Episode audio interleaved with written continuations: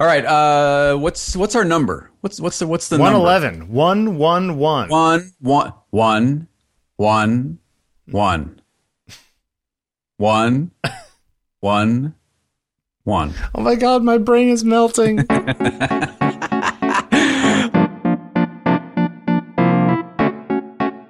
All right, so it's Tuesday. It's uh, episode one eleven. It's uh, it's on taking pictures, and uh, and and uh, we're here each and every week, and we're talking about uh, photography, we're talking about creativity, talking about sometimes art, whatever that means. you know, we really haven't missed a week, have we? No, We've been even pretty when good. even when one of us has been gone, we've we've recorded. we, we've filled it in. Yeah, yeah, yeah. we've been good. Uh, my name's Jeffrey Saddoris from fadedandblurred.com, uh, which is, you know, a pretty spiffy site for inspiration. Uh, and, and, and with me, as always, the, the formidable Bill Wadman. I'm okay with that. Formidable. I'm I like Formidable. that. Yeah. That's good. That makes me sound um, like The Rock, strong. You know. I'm gonna be Like- huge like The Rock. I'm gonna start working Rock. out like Hugh Jackman and get huge. Uh, that's a good idea. Yeah, Yeah. it'll make you take better pictures. Look at me with this tiny camera.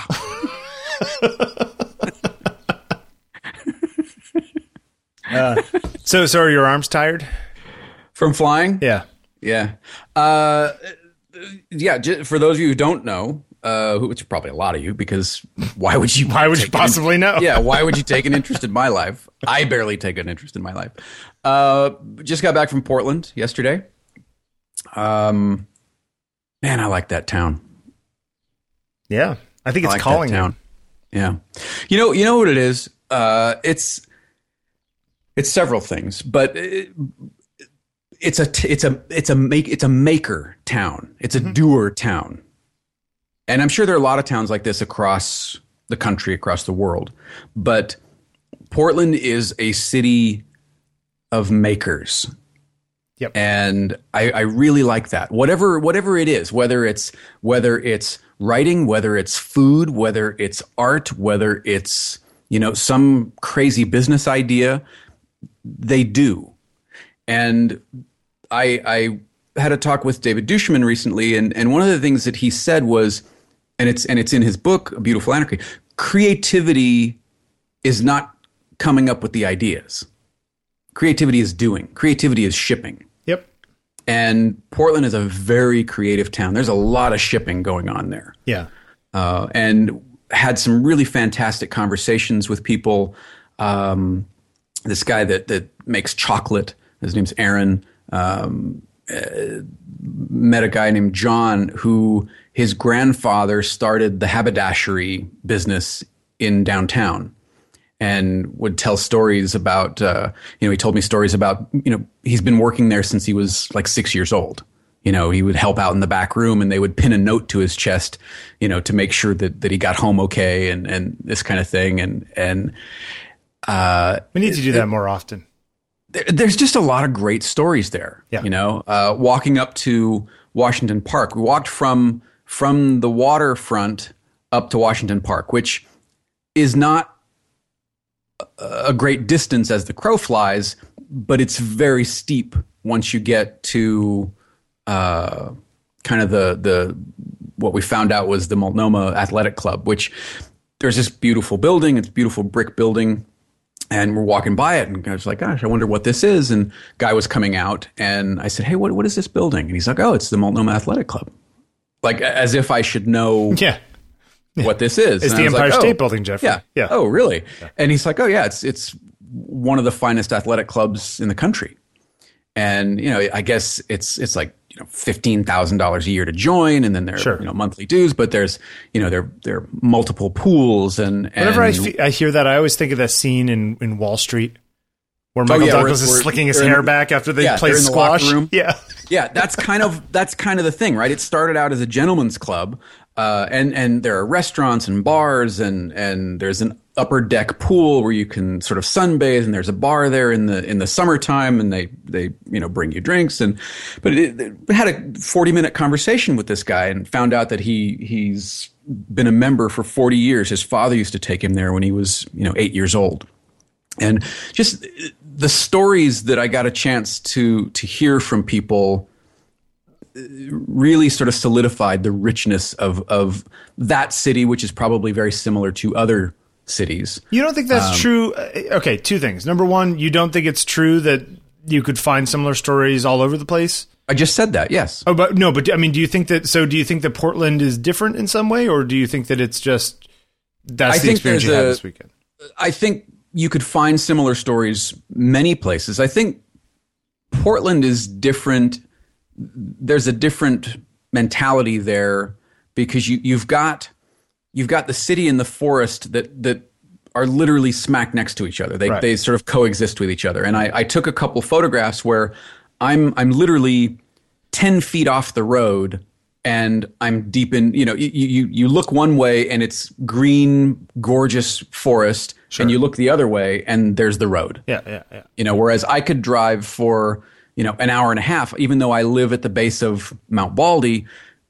There's nothing like this in Mount Baldy. There's nothing sure. like this in Big Bear. There's you know it's right. it's it is Portland is Kodachrome green. Sure. You know, and and photographing it, you almost I feel like you almost have to affect your photo in some way, filter your photo in some way, add some sort of preset because shooting it straight just doesn't do it justice. No, yeah. Well, because it is so green. There's I mean a lot of a lot of outdoors kind of things are very difficult to capture in photos, which is what ma- makes landscape photography actually really difficult. Mm-hmm. a lot of people think it's easy, and it's like, no, that's one of the most difficult because you have to make something that is so beautiful in reality, beautiful much smaller, and that's very difficult to do a lot of times. Yeah. You know, but here, I guess here's my question: Do you think that it's Portland? Do you think it changes the people who move there, or do you think the people move there because of how it feels? Does that make sense? I think the people move there because I think you are you are of that ilk or you're not. I I, I know people who are they are New York people or they're Chicago people mm-hmm. and they would not do well in Portland. If you're a San Francisco person, you'd probably do well in Portland and vice versa. Mm-hmm. Um, but New York is a very different vibe. From the time that I've spent there, it's a very different vibe than Portland is. Yeah, or but San you haven't Francisco. been here in a long time. Well, I can't imagine it's changed that much. Well, the city has changed a lot, even in the 15 years that I've been here. Mm-hmm. Um, but yeah, um, but yeah, okay, that's fair. Uh, but it's just the the amount of making is is very good, and it's very, you know, when when when we were there for the first time, uh, P. E. Preston said that that it's a it's a very fertile city was how he described it. We were talking right. about creativity, and he's like, you know, you know, a tree needs great soil to grow, and and Portland is a very fertile city, and I think that's a great way to describe it.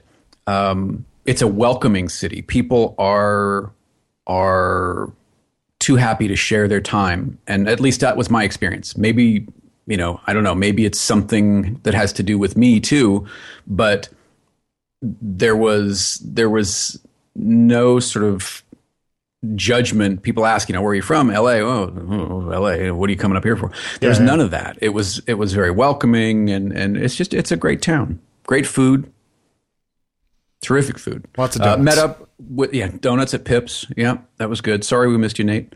Um, met up with uh, Jason Fusera, Stuart Coates, and Dan Hawk at uh, this pizza place Excellent. in in the Hawthorne district, which was really fun. Um, yeah, it was a good time.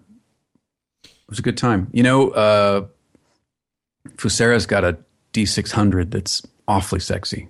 Uh, D600. That's the Nikon small Nikon. Yep. Uh, I got the 610 for that friend of my friend. Same camera. Yep. Same exact camera. Well, yeah. same exact camera without the shutter problem. Yeah, exactly. Uh, uh it was pretty nice. Yeah, I, I nice, would use one. Nice piece of kit. Yep. Very very nice. Um, uh, it was fun. What? Uh, why do you have Vignelli on here? Uh, just because Massimo Vignelli died last week. Oh, did he? I missed that. Yep. Uh, and before he died, now, for those of you who don't know, Massimo Vignelli, a graphic designer, very famous graphic designer, uh, his two most famous projects were the 1972 redesign of the New York City subway map and uh, the branding for American Airlines. Yep. He did uh, Mobil. I think he did Bloomingdale's. Yeah, very, very famous. If you've seen the film Helvetica, uh, he he was profiled pretty extensively in there. They talked to him, and uh, he had a, a, a, some sort of heart problem Uh, and before he died, his son um, created this this letter writing campaign, launched a letter writing campaign called Dear Massimo, asking people to write letters if you've ever been influenced or affected or moved by his his father's work to send in a little note or a, a letter or a card or something, and they got thousands. Uh, and then Massimo read a couple of them in, in, in this uh, New York Times piece, uh, read a couple of them.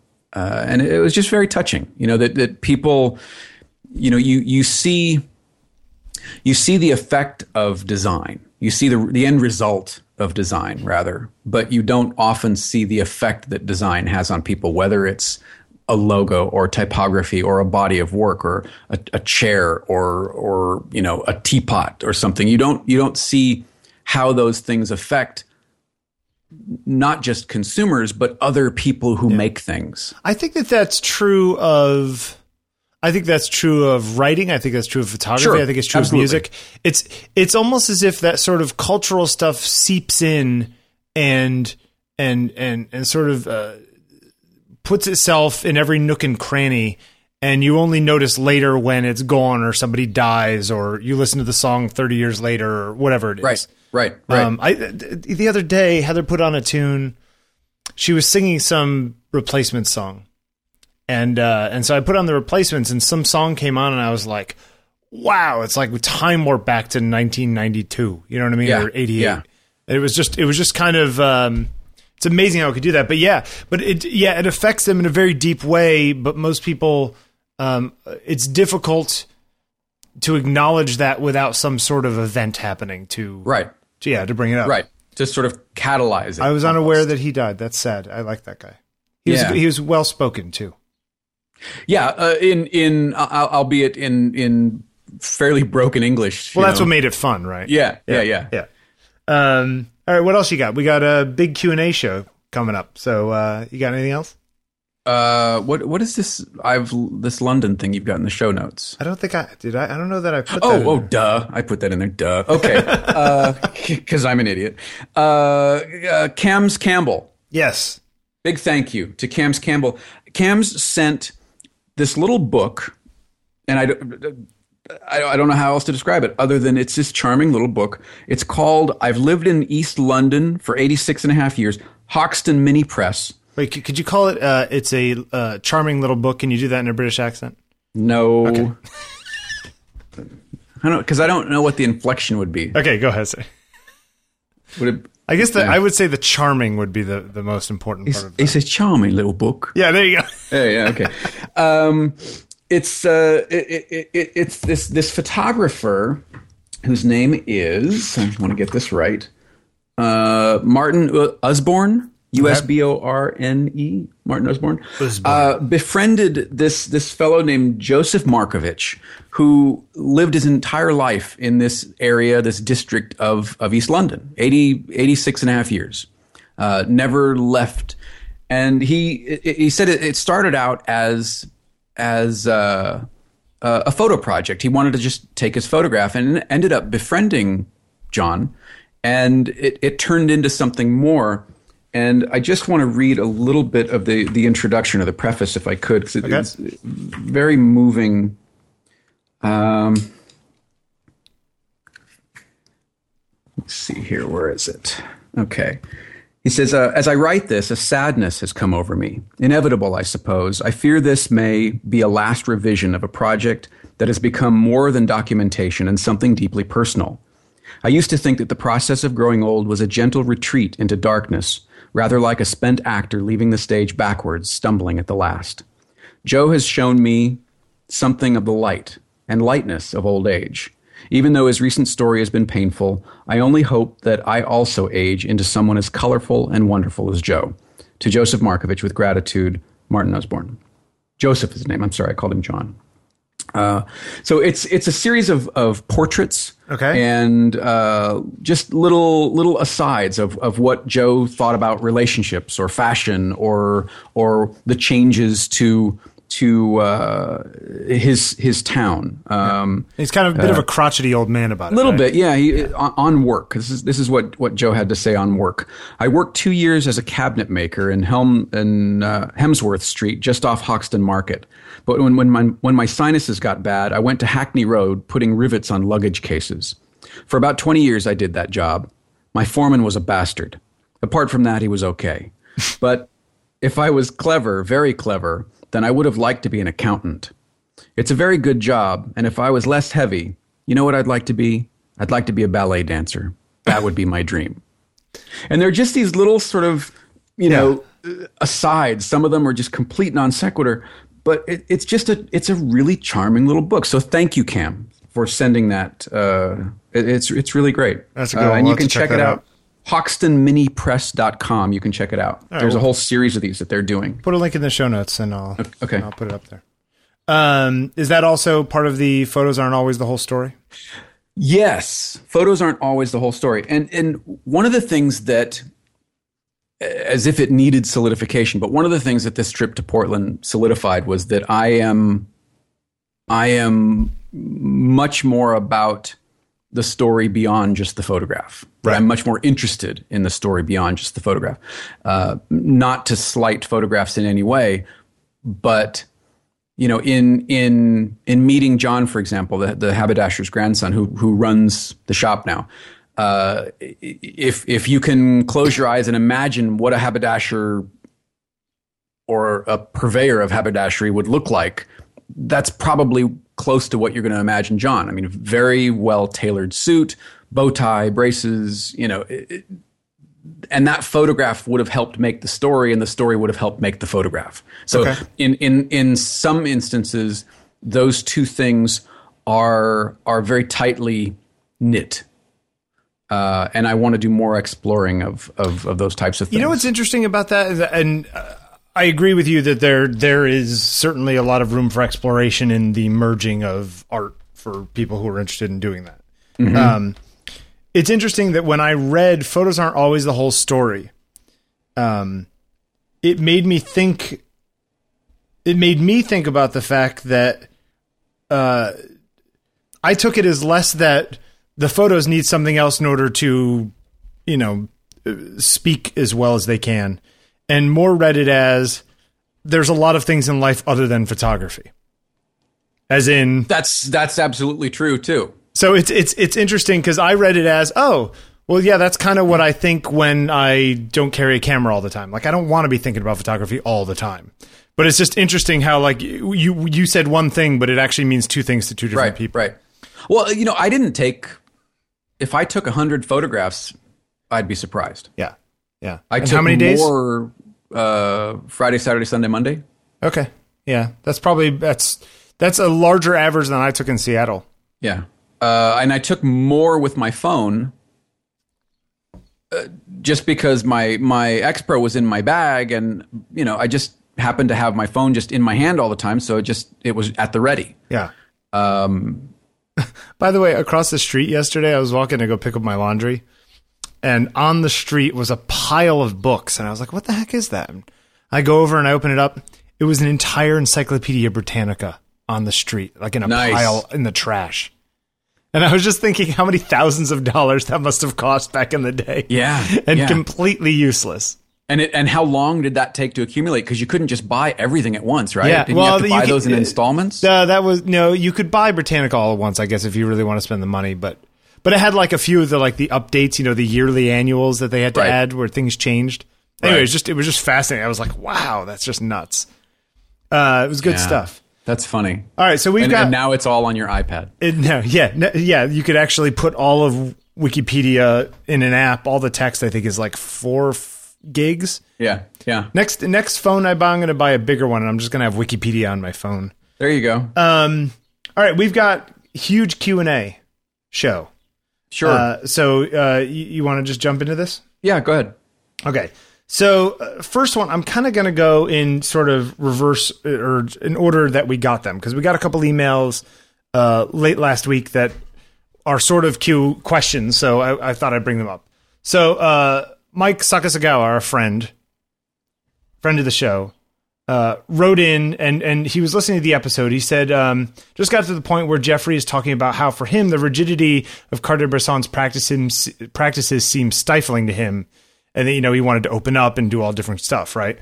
Um, and he's kind of brings us back to a thing that we talked about way early in this show, Jiro Dreams of Sushi Right. where the guy dedicated himself his whole life to doing one thing really, really well sushi.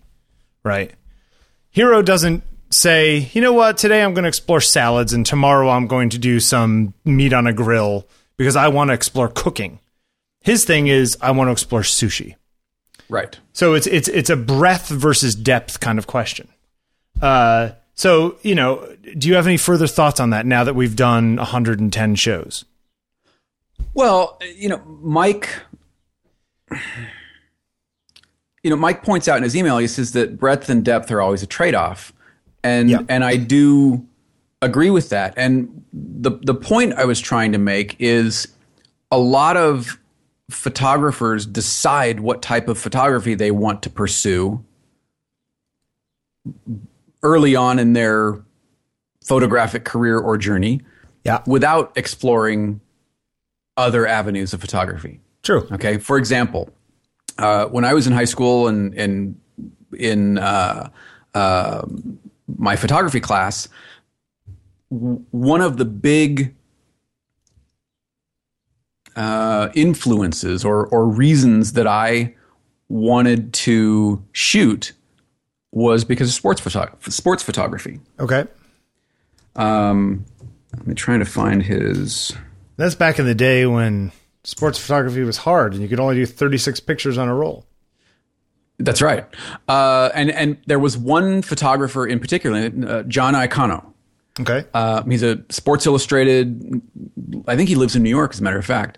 Um, but this guy's photography, I kept going back to, and it and and for me, it's like you you want to talk about the decisive moment, you have to talk about sports photography, because sports photography, if nothing else, sports photography is made up of decisive moments. These are the, these are the you know the really iconic shots are that perfect moment that you're going to remember f- that that event for forever, right? yeah. Although sports photographers tend not to wait, wait, wait, snap. They go, brrrr. Well, yeah, now, Yeah. yeah, yeah, Yeah. much, and and even you know even back then, shooting with an F two or an F three, just blow through a roll of film You blow through a 30 roll of film. seconds and then just go to the next. Yeah. Um, but his, I didn't, I didn't know that Yeah. at the time. You know, I'm thinking, wow, you know, perfect timing, blah blah. blah. Yeah. and so so it was it was really a sports photographer that that set me off on on learning photography and and learning a, more about photography and partially because I was shooting for the yearbook. I was shooting, you know, water polo and volleyball and basketball and all this for the for the yearbook. So that's who I went to. Uh, and then you know I, I read from the book of Ansel and and started doing you know trying nature photography and try, and going up to to you know the, the the the forest areas above above where we lived and trying that and you know then it was you know moving on to different types. So i guess m- my point was that so many people when they first start it seems like decide i'm going to be this type of photographer.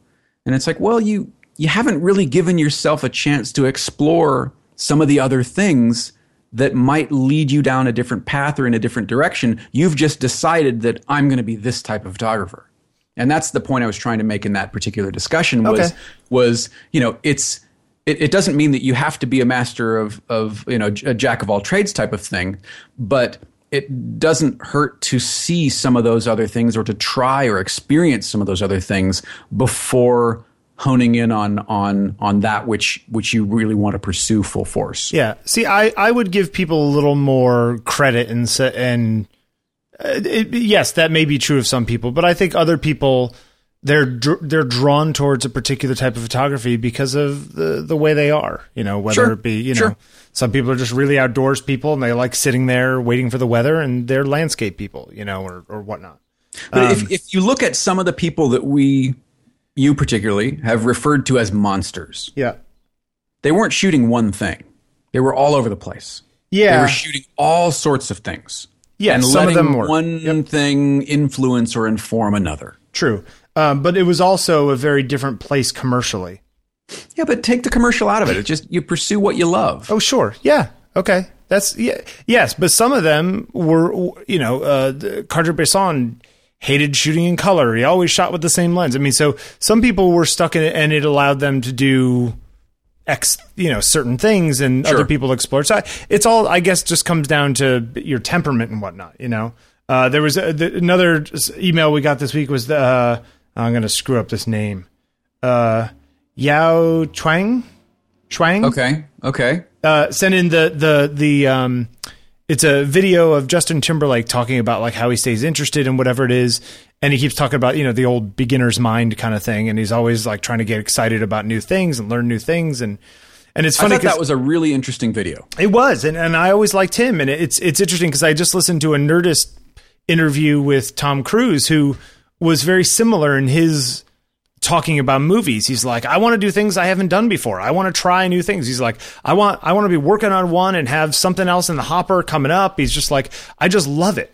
You know, and I've loved it since day one, and I want to learn everything I can, and I talk to everyone on set so I can learn what they know. You know, so Right. I think that the I think that that sort of um, lack of cynicism and love of it, sort of insatiable interest in learning and and that can go in many different directions though is is a very is a very healthy thing for humans you know Sure. uh, and so we'll put those links in the show notes uh you want to take the next one john jennings John Jennings, color or black and white? Uh, When do you prefer one over the other? How do you feel about split toning images? Um, color or black and white depends on what fits the photograph, which leads to the next part of the question: When do you prefer one, one over the other? Uh, when one works better, Uh, and that, that's I know that's kind of a just a cheeky kind of response, but that's really all I've got for that. Is you you try it one way, or you try it the other, and, and you see what works. Some back in my I- day we didn't get to choose later that's right. uh, you know, one of one of my current favorite street shooters is a guy called Rinzi Ruiz, who is most known for his his black and white work, but he's been putting up a lot of color. And his color work is just as fantastic as his black and white work. So it, it just it really kind of depends on on uh, you know how you see and and what you're trying to communicate. You know, Millie in in the group, uh, Millie's putting up black and white work, and her black and white work is absolutely fantastic. Uh, Lee Thatcher, another guy in the group out of the UK, fantastic black and white work. Yeah. uh, it it really is just kind of how you see, and if and if if if your vision is or or your aesthetic is is more tuned to black and white, then that's what you're going to shoot, and that's what you should shoot. Um, for a lot of people, color feels off, or vice versa. For a lot of people, they wouldn't dream of shooting black and white because color is where it's at. yeah because we see in color why would you want to see in black and white? Yeah. So it's just a very personal preference. It also depends on the subject. Um, y- you know, what's interesting about it for me is that I, the times that I've shot black and white, and I've been successful shooting black and white, and I shoot black and white in in the big camera sometimes. Um, but I find that when I'm shooting black and white, it's usually because I'm trying to make something look like somebody else. You know what I mean? Where I'm like sort of I'm sort of toying with how Avedon did something or how whatever. It's like, oh, I want to see how he did that, so I'll play around with black and white. But rarely do I ever do stuff for me in my style, play with it, switch it to black and white to play with it, and not go back to color. Mm-hmm. Like I, I feel like it's almost throwing away information for my personal f- look and like what I'm trying to convey. Um, so you know, there's a handful of times with landscapes and that kind of stuff where you're, you know, but even then, it's like, oh, because the black and white looks more like Ansel Adams. you know what I mean? Like they, you sort of get into those sort of mind games. At least I Yeah. do. Um, I- even the I think- street people, I think a lot of them are trying to look like Winogrand, and and you know they're trying to play that black and white game too. Maybe. Yeah. You know, because or, know, or that not even if they're consciously trying, Jeffrey, just that you know that's what that's what they imagine street photography looking like. Right, Because right. that's historically what they've shot with. You know, because it was cheap. I, I think you go with what fits. Yeah. You know, um, there's a, a, a terrific landscape photographer named Mitch Dobrowner who does a lot of, most known for his storms and, and cloud formations and, and very strong black and white. And I don't, I don't know that it would have the same sort of drama in color, uh, that it, that it does in black and white. Yeah. Um, So then I think it might really have more. depends. Who knows? Might have more. Yeah. Uh, split toning. Split toning. I, I like split toning if it's done subtly. Yeah. I, I uh, I've never been. I've always tried to do split toning, like on something that I think would work, and I can never get it the way I want, and I end up just kind of going back. So Right. I've never been successful at it, but I've seen people who have been. So Yeah. I guess I it's think if it's if it's subtle and you end up with almost like this sort of selenium toned feel. yeah. Uh, that's nice. What I don't like at all ever is selective color. Right. You know, where you make you make the bouquet of roses red and everything else is black, That's, that's because you have no love in your heart, Jeffrey. Ugh. or the, like the car is Because you have no romance. yeah, the car is blue and everything else is black and white. Ugh. You know what I will say though is that we are gluttons of for for I mean our our options nowadays for black and white. You know, back in the day you'd have to shoot black and white film and use filters and blah blah blah. Now shoot color raw and you can play with the colors to your heart's content after the fact, you know, filtering and shifting things out. yeah, You have sure. so much more control over black and white now than you ever had before. Yep. Um, so there's something to say for there being almost a renaissance of black and white. Uh, black and white, you could argue that it's harder because you don't is. have the crutch of color. yeah. There's nowhere to hide. Right. There's So a lot of places to hide in color. Yeah, yeah, yeah, yeah. Uh, so it's it's yeah, it's interesting. a lot of places. I, I so I I prefer color. Jeffrey doesn't prefer either. And split toning, I think both of us say it's could be done, but we don't really ever do it ourselves.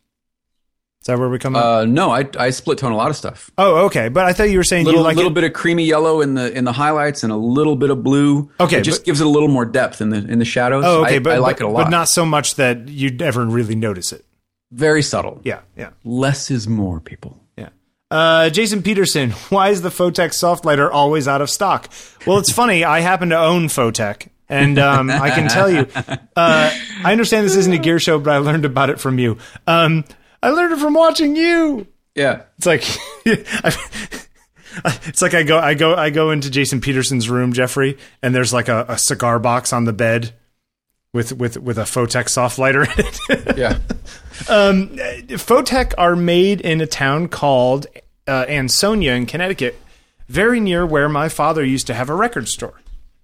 So it turns out that I used to drive by the Photek building all the time on my way to go to work at the record store. I figured that out later. When I looked it up, I looked up the address and it's like three blocks away from where my father used to have a store. Um, I talked to the Photek guy at the photo show last year. Shoot, I always remember the Photo Plus, the Photo Plus show last year at the Javits, and uh, it seems like a very small operation and a very quiet operation. So I think it's just probably a trying to get supply and demand to lock up so they could still make a living. But I told him that I love if- his stuff. If you're a small business, isn't it even more critical that your stuff is available? I, I totally agree. I think they should just sell them direct. They'd probably make more money than selling them through, you know, they sell them through Adorama and stuff. I didn't know they were they were that hard to find. I mean, Well, I, sometimes they aren't. Sometimes, sometimes they're all in stock, and then other times you can't get any of them. Hmm. It's very, it's very sort of feast or famine, Mm-hmm. and uh, they're good. They're not, they're not the best made things in the world. Like I have a forty, whatever it is, the forty six inch that I've been using lately, and I just noticed the other day when I opened it up that the um, the silver material inside is kind of peeling away in one corner, and I've only used it, you know, for six months or so. You know, so it's not even that it's that old. So they're not like the best made things in the world, but for the dollar, they're amazingly useful. Because I mean, you use them as an umbrella, you use them as a shoot through umbrella if you take off the black top, and then they have the diffusion panel, which if you use an umbrella with the diffusion panel, it looks like a nice round softbox that you can fold up and throw in your backpack. You know, um, I love them. Uh, soft lighter's good. So I don't have an answer for you, Jason, other than uh, you know, uh, actually Jeffrey suggested before the show that you uh, go check out the the Paul Buff PLMs. Is that what they're yeah, called? the PLM. It, it, but although it depends on what size you want. The smallest PLM is 51 inches. right. So if you were looking for the 64 inch or the 60 whatever inch soft, is it 60 inch soft lighter? I think it's the big 60. Uh, you know, buy the small or medium sized PLM and the front sheet, and you'd get that. Yeah, they're a similar shape. Yeah. Um, but you know the the big thing about the PLMs is that they're supposedly you know closer to parabolic, similar to the parabolic stuff for a lot less money. Um, So you get more directing, but I guess with the panel they end up acting very similar to a softbox. So that could work. But uh, I I can't speak for those. I have not tried them, although I, I've been meaning to. Uh, what's next? Uh, Lance Harshberger, uh, what are some best practices for have selling? names. Sorry, Yeah. go ahead. What are some best practices for selling photos to smaller clients? Should I release watermark free CDRs for personal printing, sell single prints in an online gallery, or offer digital download packages? I don't know that either one of us have much to say about this. It's not like we really sell prints. Uh, okay, well, I can say a couple things about it personally. Uh, no, you can't. You don't sell prints. What do you? What do you? You don't sell prints. no, I very rarely sell prints. Um, and there's actually there's actually good legal reasons for that. Yes, that's why you don't do it. No, that's actually one of the reasons. To clients, uh, No, just selling prints. Yeah, but no. Uh, well, I, well, I do sell prints sometimes, but but the but the the reason for this is that if you just do digital downloads, Jeffrey, like if you just let them download stuff and don't actually hand them over any physical object, Right. then technically, I don't think that you have to classify yourself as a business that has to intake uh, sales tax. Which, if you're handing over physical goods, you technically do. So, like all almost all, I never hand people DVDs. I will send them links to download files and whatnot. But you know, when you hand over things, anyway, just an interesting thing. So I don't have to deal with sales tax with most of my clients because I'm just essentially a consultant, right? Um, but I don't know. I, I have a weird thing about handing over all of the stuff on a CD. I guess lots of people do that, don't they? I Um, don't know. I would think that that CDRs are going away in favor of things like the you know Drop Dropbox or or Yeah, sure. cloud-based solutions. But I guess I guess the argument is, you know, I guess what you could do is use one of those online gallery services that let you upload a bunch of stuff and let them buy prints for X dollars, and you decide what X dollars is over the cost of the print. You know what I mean? yeah, it it sounds like I mean I wonder what type of photographer Lance is because uh, this should I offer digital download packages? It sounds almost like there might he might be a, either a wedding or, or a senior or some sort of Yeah, yeah, event family. Sh- yeah, yeah, yeah, that kind of thing. In which um, case, it's. I feel like here. Let me ask you a question, Jeffrey. If you were Yeah. a, if you were a wedding photographer and you shoot two thousand pictures, do you think it's reasonable that you edit it down to five hundred and the people get the five hundred, or should they get everything? I think it's reasonable that I edit it down to 100. I don't think anybody needs 2,000 photographs of their wedding. Yeah, somebody. I think it was somebody on the group recently. Somebody or somebody somewhere was talking about some client who was suing them because they wanted to see all of them, and the guy didn't want to show them all of them because a lot of it was like stuff that he was. I, I think part of the reason that you hire a photographer, and this is personal to me, is not just for their shooting ability, but for their editing ability. For their ability to say, this is a good shot, this is not. This is a throwaway. This is not representative, A, of my work, but B, of what you hired me to shoot. Yeah, yeah. I mean, a couple times I've shown stuff to a client, and they'd say, "We like this sort of oddball of the selects. Do you have any more like that?" You mm-hmm. know. And when you go back and you find one more or two more that are like similar to that, you know, I've had that happen a handful of times. Right. But most of the time, you know, they they kind of trust the twenty that I pull out or whatever it is. Um, yeah, it's interesting. I, I don't know best practices. It's interesting. I personally wouldn't hand over CDR of like high res images, but I guess if that's the business, you know, it's just that's not my business. So A lot hard, of yeah, a lot say. of event people and wedding people. That's that's, That's the their, game, right. That's the end game. Yeah. yeah. Um, so You know, I- uh, can I say something about printing? Sure. We've talked about print. uh, Wait, do we have something? we have lots of questions about prints. about selling prints. Uh, yes, actually, there's one down the bottom, but we can move it up. Okay, okay. Well, all I was going to say was in uh, in Portland, went to a, a farmers market. Actually, went to a couple, uh, and there was a lot of really good work being sold as prints, and very reasonably priced for nice quality signed prints. Gi- give me numbers. Oh gosh, one guy that I really liked his stuff, forty bucks for um, eighteen by eighteen or sixteen by twenties, uh, forty-five bucks matted, not framed, but came with a nice double mat. Wow. Um, some framed prints. You could get into framed prints for hundred bucks, framed with glass. Um, You've got to sell a lot of them. Well, so what? No, I'm just saying that you have to be able to sell a lot of them. Yeah. Yeah. Um, so, and in fact, there were there were a couple that that I wanted to buy, but had nowhere to to uh, to you know no way to get them home. So uh, I took their cards, and and I'll I'm, I think I'm going to buy a couple prints that I that I saw up there. But that's kind of what I've been one of the things anyway that I've been harping on for a little while is is would I buy this guy's uh, work at at a thousand dollars a print? No. Right. Would I buy it at a hundred? Yeah. Not only would I buy his, but I'd buy the one across the way because now I've got these two pieces of really cool photography that I like and that made an impression on me for a couple hundred dollars. Right. Yeah. And know? and if yeah, and if you like the work and that's possible, it's great. Yeah, it's a numbers game. You've got to sell a lot of them, but And it's in a place where rent is a little bit cheaper. You know. I mean, all this stuff comes into account, you know what I mean? Or you have to take it into account. so you're going to price your prints based on how much rent is in your surrounding area? That's ludicrous. You have to price your prints based on how much it costs for you to live.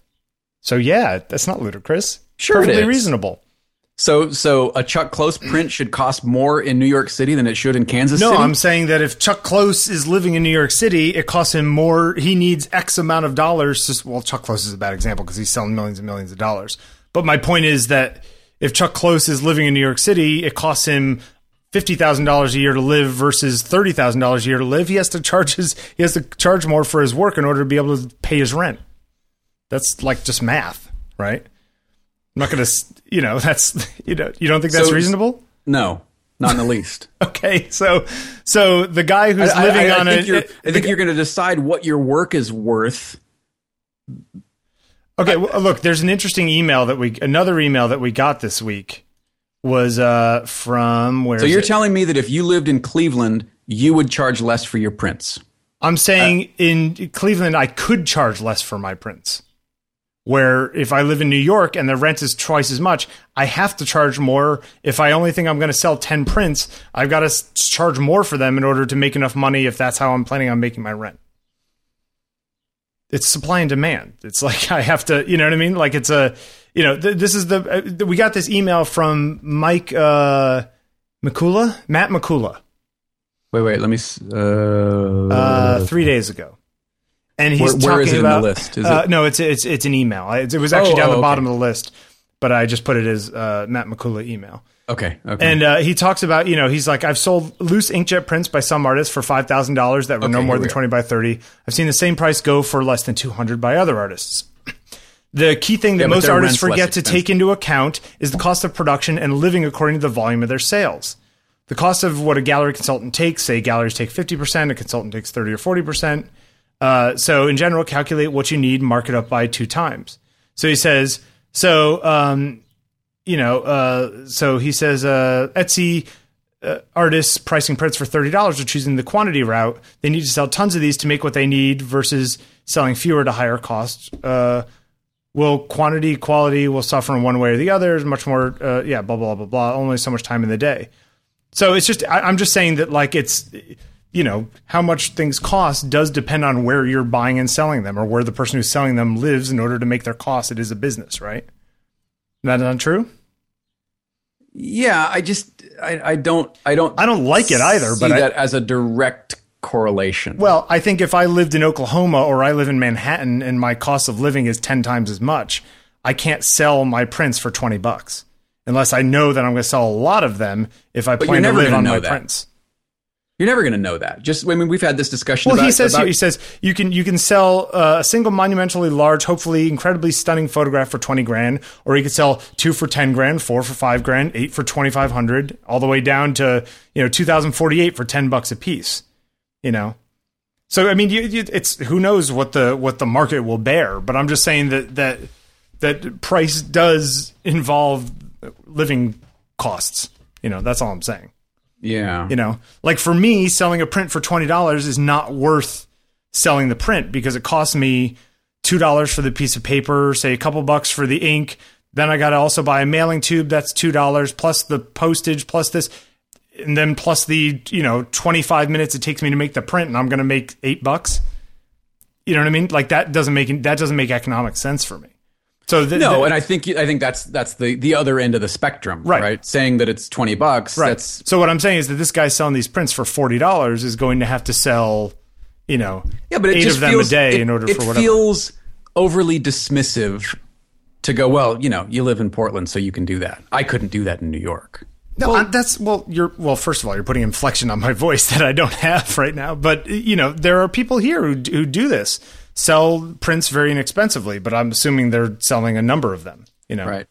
Um, it's just I don't know. It's just interesting to me. I would rather have more prints. people have my stuff. I guess it's. I think that's, Okay. that's the way. But you know, just because they're cheap does also doesn't mean that people will buy them, which is the other thing. You know, True. like, you never know, right? You just you, the the the and and then how much how much of it is not really even how good the work is, but who says that it's good so that people want to buy it. You know, so there's all there's all that marketing PR stuff that goes into it too. sure, sure, sure, sure. Uh, I know it's fascinating, but you should you should buy those prints though if you like them.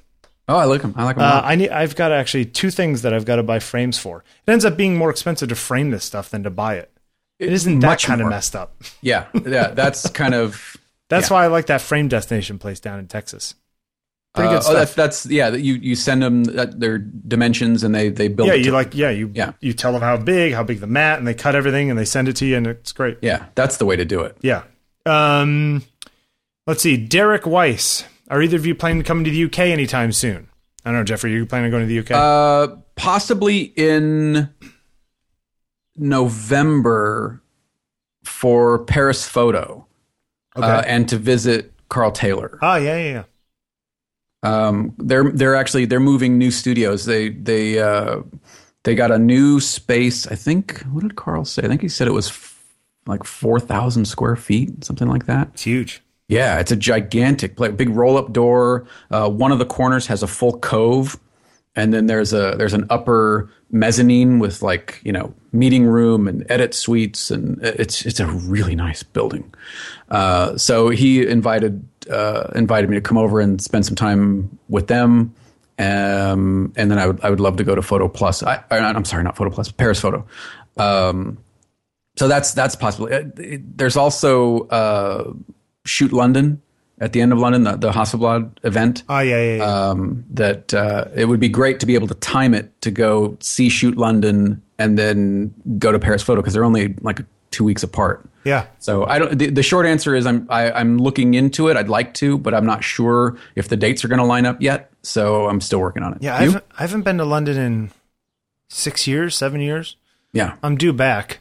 Uh, in the fall, we were thinking of going over to, to Amsterdam and Bruges and sort of that sort of Netherlands kind of thing. Uh huh. Uh huh. Um, but we could always go through Heathrow and stay for a day or two. I yeah, I haven't been to London in a while. Uh, so no current plans, but who knows? If anybody's over there who wants to invite us over for a talk or something. yeah. That, that would be um, great. Uh, you know, We'll speak, speaking of the Hasselblad, uh, uh, I think this week I'm going to get to play with the Pentax. Oh, the the six four five Z. Yeah, Oh, groovy. yeah, I think I'm. Uh, how do you do? Is it Adorama? Or how do you get to that? uh, I'll let you know when it happens. okay. But I All right. think I might be But able to get my hands on it. It's All in the works, and I actually have a shoot on. I have a magazine shoot on Thursday that I'm thinking of of using it for in the studio. Wow, you- which You would do that, like un untested. You would just fly in and and commit to using it on a, using it on a shoot. for fear of what that is going to fail. I don't know. Uh, I don't know. I, well, I'd bring my Canon too, but you know, I'd certainly consider it. You know, be a good opportunity too. to try it out. It's like a nice little studio they had rented for the shoot, and the subject's pretty good. So, yeah. Anyway, just uh, Super cool. Yeah, excited. yeah. Uh, let's see, David Williams. This one's you.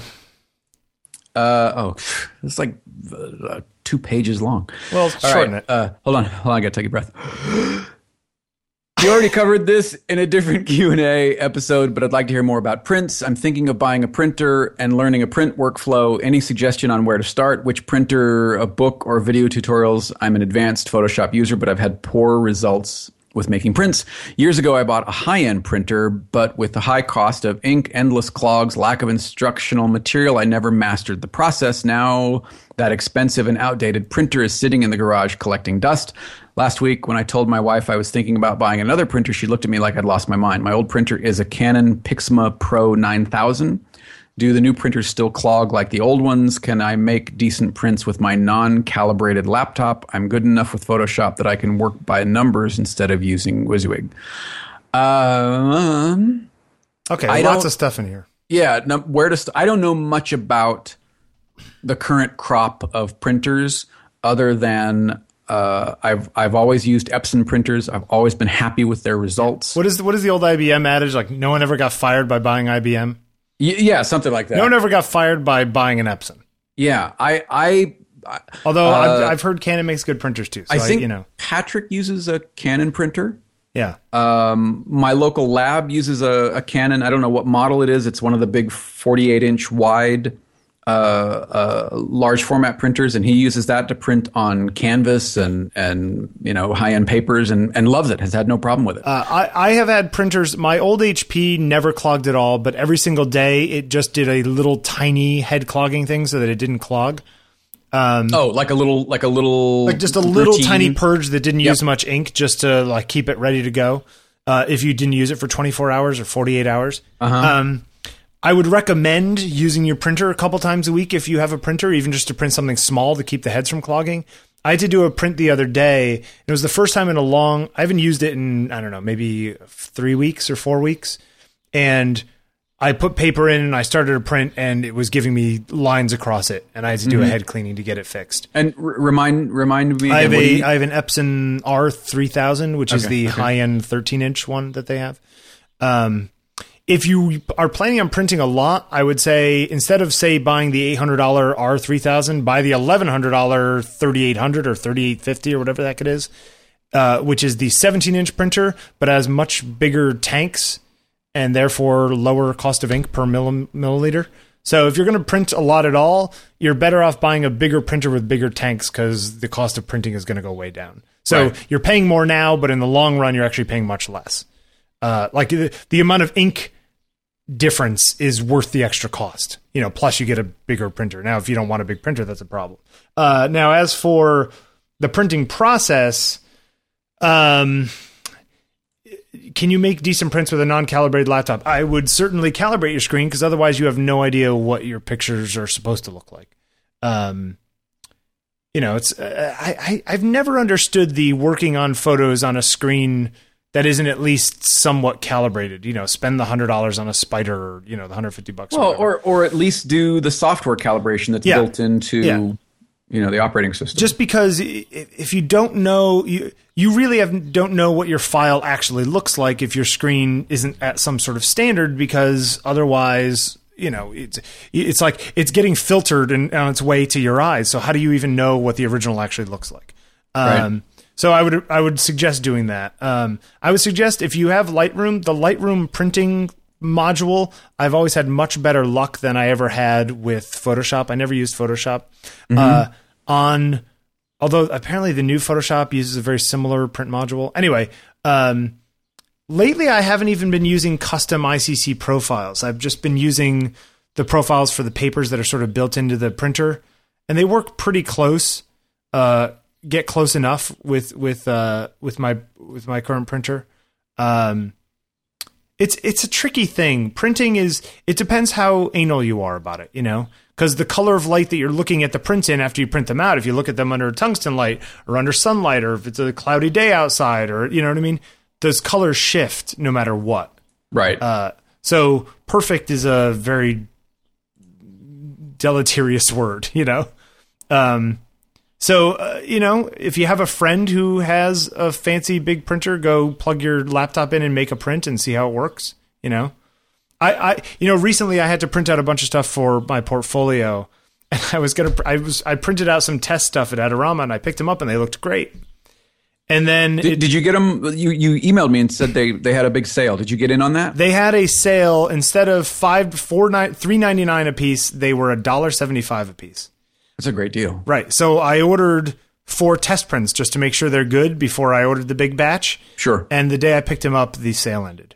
Oh. Yeah. And I tried everything I could to finagle them into hooking me up. Uh, no dice. And and I finally got a no answer. So I made a Oh, I made a subset of the prints that I needed. I spent four hundred dollars. Well, because you know what? It would have cost me at least a set or two of inks to make these pictures plus the paper. Right. That's three hundred and eighty dollars right there. So I might as well just pay them three hundred and eighty dollars and save myself the time, you know. Sure. Yeah, sure. Uh, the, and, and it turns out that Adorama now has a new. There's like the store in downtown Manhattan, and then there's they just opened up a new print facility, which happens to be a ten walk, ten minute walk from my house. right, right. Yeah, you were saying that. In So it's like right there. So I That's sent cool. them over, and uh, I'm waiting for them to come back. So for certain things, it's easier for me just to send it out now. I'm sort of coming to that conclusion. and um, what did you go 11, 14? Uh, 11 by 14, yeah. Yeah, and then okay. some of the some of the landscapes I've actually split across two 11 by 14s. Mm-hmm. mm-hmm. Because that's what the agent wanted. Um, and then you know, so portrait ones are portrait book, and then the conceptual ones are going to be a landscape book, two separate books. Nice. Uh, very time consuming, very expensive, and very complex. But the point is, is that sometimes it's cheaper just to send them out.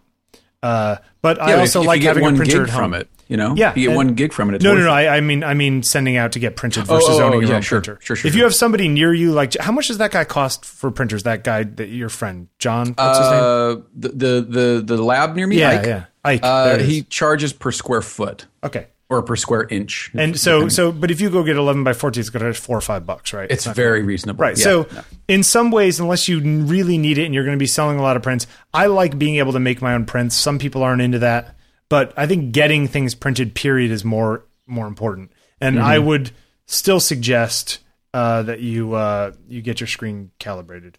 Uh, which you know what? Like, can we do that as the next question? Because uh, Derek West had that question. oh yeah, yeah. Uh, I th- I'm thinking of getting uh, c- uh, getting into calibrating my screen, or is that color calibration? What's the best piece of equipment in both your opinions, or is the best value for the money? Do you own any of these things? uh, nope. Okay, I've Uh, borrowed them. who which which ones have you used? Do you know? ColorMunki. Okay, yeah, yeah, yeah. Uh, and I think uh, a few years ago I used a Huey. Okay, That sure. was a, a, the little Pantone Yep, yep. Uh, stick. yeah, yeah. Um, I'm, I am. Uh, I'm an X-Rite i1 Display Pro guy. That's what I've been using now, which is the same colorimeter that they now give away with. Um, not giveaway, but they they put in the box with the high end NECs now. Is this is the one they use? Um, you know what's interesting about? So this is software and the puck. So what this does is makes an ICC profile that sits between your video card and your and your your uh, screen. And for those who don't know how this works, you stick the puck on your screen. The software shows different colors. The puck measures those colors, sees the difference between what the color is supposed to look like and what it does look like, and then creates a curve that's the inverse of the problem to sort of flatten out your screen. It's actually a really slick little trick. Um, so most screens, what you do is you end up running this, and then this ICC profile just sits in software, and it, it makes everything work the way it's supposed to. Uh, on higher end displays, there is uh, what's called internal lookup tables, which means that the screen does it internally at a higher bit rate than it would in the video card. Um, the nice thing about this is that uh, the the the LUTs is that you plug in any computer and it'll be calibrated. Right, it doesn't need the ICC profile. Now, when I bought this Dell that I'm using now, the one of the problems that I had was that there was no way for me to calibrate into the LUTs, the lookup tables in the, in the monitor, because it's a Dell monitor. Why would they make software for Macintosh? You know, and they never ever have, Jeffrey. You know, really, still Yeah. Well, up until two months ago, okay. they started making a version of the uh, X-Rite i1 software f- with the Dell extra stuff for Mac. And I was I, I happened to notice it while clicking around something a few weeks ago. And I was like, "Oh my god, I'm so excited." So I plug it in. I install it and I plug it in and it's like, "Oh, we find find your puck." And I'm like, "Awesome. Now I can like get rid of this stupid ICC profile, you know." and I, I put the puck on and I go to the next step and it says even though the puck Jeffrey is plugged into the monitor in the USB, you know, hub that's in there. Right. And and the monitor is plugged into the computer USB, and the puck is seen by the computer, so the USB is working. It says that it can't connect to the monitor via USB, which is how it makes the corrections. Right. And and then it, apparently in the errata of the like the current known bugs that sometimes it can't see it through USB and you have to turn off the monitor and turn it back on for it to work. And I tried two dozen times and it never worked. Never worked. So I'm waiting for an update to the software to to make my thing work. Um, so anyway, I stick with the X-Rite stuff. The i1 Display Pro, I think it's like 250 bucks. This is a more expensive one. Right. But I think there's a ColorMunki one for the 100 bucks, Munki, 150 yeah. bucks. I'll put some Uh, I'll put some links in the show notes. I'll look it up. There's the Datacolor too. There's Spyder. Uh, I think those are same kind of thing, 150 or yeah, so. yeah, yeah. Certain ones are like get better reviews than others, so I, you know, it's it's who knows. Um, it's all tricky. All right, what's next? Uh, where are we at? Uh, next- next page. Oh, uh, what about architectural photography? Yeah, what about it, Jeffrey? What a, what about it? Yeah. Uh, I like architectural photography. Do you think there's Um, a difference between architectural photography and photography of architecture? Does that make sense? No. When when I make think architectural photography, sometimes I think about the equivalent of the actor headshot for photography for architecture. See- yeah, I mean, I don't. Yeah. Versus uh, what that? What's the guy who we like? Who we saw the documentary of? that we okay, used? yeah, Julius Shulman. you That's a that's a great architectural photographer. Uh, there's a guy Ezra Stoller. That's Uh-huh. another really terrific architectural. These are kind of old school guys. Yeah. Um, like, when you could architecture was cool.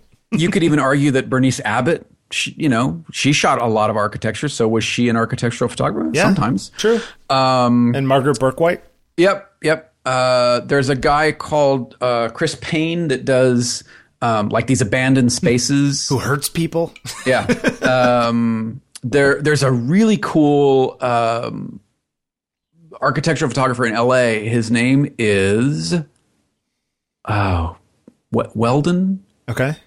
Weldon. I think it's Weldon Brewster. We'll put some links in the You show know notes. Let me we'll- let me we'll- look this we'll- up now. I think it's Weldon Brewster. I think Um, that there is a difference, though. Not a difference, but I think that there are two domains that sometimes overlap, which is art photography, which includes architecture, and architectural photography in the standard sort of documentary sense. Um, right. And I think that there's there's there's you know the Venn diagram. There's a center in there, which is both. Um, right. but like you know, when you see pictures of some, you know, the architectural digest pictures of some new office building or whatever it is, it's like, all right, I don't see those as necessarily always great photography. It's technically very well done, and those guys, man, talk about like great use of HDR. Because now Uh, they can yeah. take the pictures and get the stuff out the windows, and you know what I mean. They can Yeah. do stuff they never could do back in the old days. Did you find the guy? Uh, yeah, it's Weldon Weldon Brewster, right, Um, put a link in there. I'll, I'll, architectural- I'll put in the show notes. photographer Um, here do in you- LA. Do you like architectural photography? Yes. Yeah. Yeah. M- more more because I like architecture and I like interesting spaces. Yeah. See, I like I like the geometry of that kind of stuff. You know, if Uh, it's broken up in very interesting compositions, that's interesting to me. Yeah. Um, uh, listener and, and friend of the show, Kingsley Burton, uh, down in Perth, Western Australia, he does some really great abstract architectural photography. A lot of patterns and reflections and um, just really interesting work, and and does a lot of selling of prints to like hotels and, Yeah, people and, like that you know uh, in in Europe. A lot of a lot of his stuff is in Europe but gosh really really great. Yeah Kingsley does some good stuff. Uh, all right, next, Greg Connors asks, "Can you guys recommend another podcast to listen to? Maybe one that's not mentioned on the show very much." And I, I and my answer to him was, "Really, you're sick of listening to us already?" yeah. Um podcast. Okay my, uh, I'll run down my top ones that I listen to besides Radiolab because you if you've listened to this show you know that. Uh 99% of Vis- Invisible terrific show. Um The Moth terrific show. Radio Diaries Snap Judgment um one called True Story which is good. Uh Adam Savage has a really good podcast. Um those are probably my top ones right now. It tells you so much about you and I, our choice in podcasts. Uh, uh, lately, I've been listening to. I always listen to stuff you should know, which you can never get enough of. Uh, let's see that post show. You ever listen to that one? It's all about video production. Uh, this week in computer hardware, I always listen to. Uh, I really love um, Backstory, which I think I mentioned once before, uh, which is a great uh, podcast about. It's about American history from this group of guys down in Virginia. One's like a 17th century guy, one's a or one's a 18th century guy, one's a 19th century guy, and one's a 20th century oh, guy. yeah, yeah, yeah. I keep meaning to add that to my list. I'm looking at it right now. It's really good and it's always fascinating. And uh, you know, if you're a history nut, uh, they're they're always bringing in pretty interesting stuff. So that that's always a winner for me. Um, so yeah, it's interesting. I, I, I tend what, I'm an idiot. I, I have added that. and you just haven't listened to it. I just haven't listened to it. But it's in my feed. Yeah, you should you should go you should go listen Duh. to you should go listen to that. That's really good. And of course, you know, I should I should put in a plug for uh for Conrad's podcast, which I listen to her recording every week. Uh, the super fantastic nerd you have to. You're not fooling anybody. I've been on it a couple times. Ugh. There's some there's some fri uh, friends of our people listen to our show who actually have started liking that show. It's pretty interesting.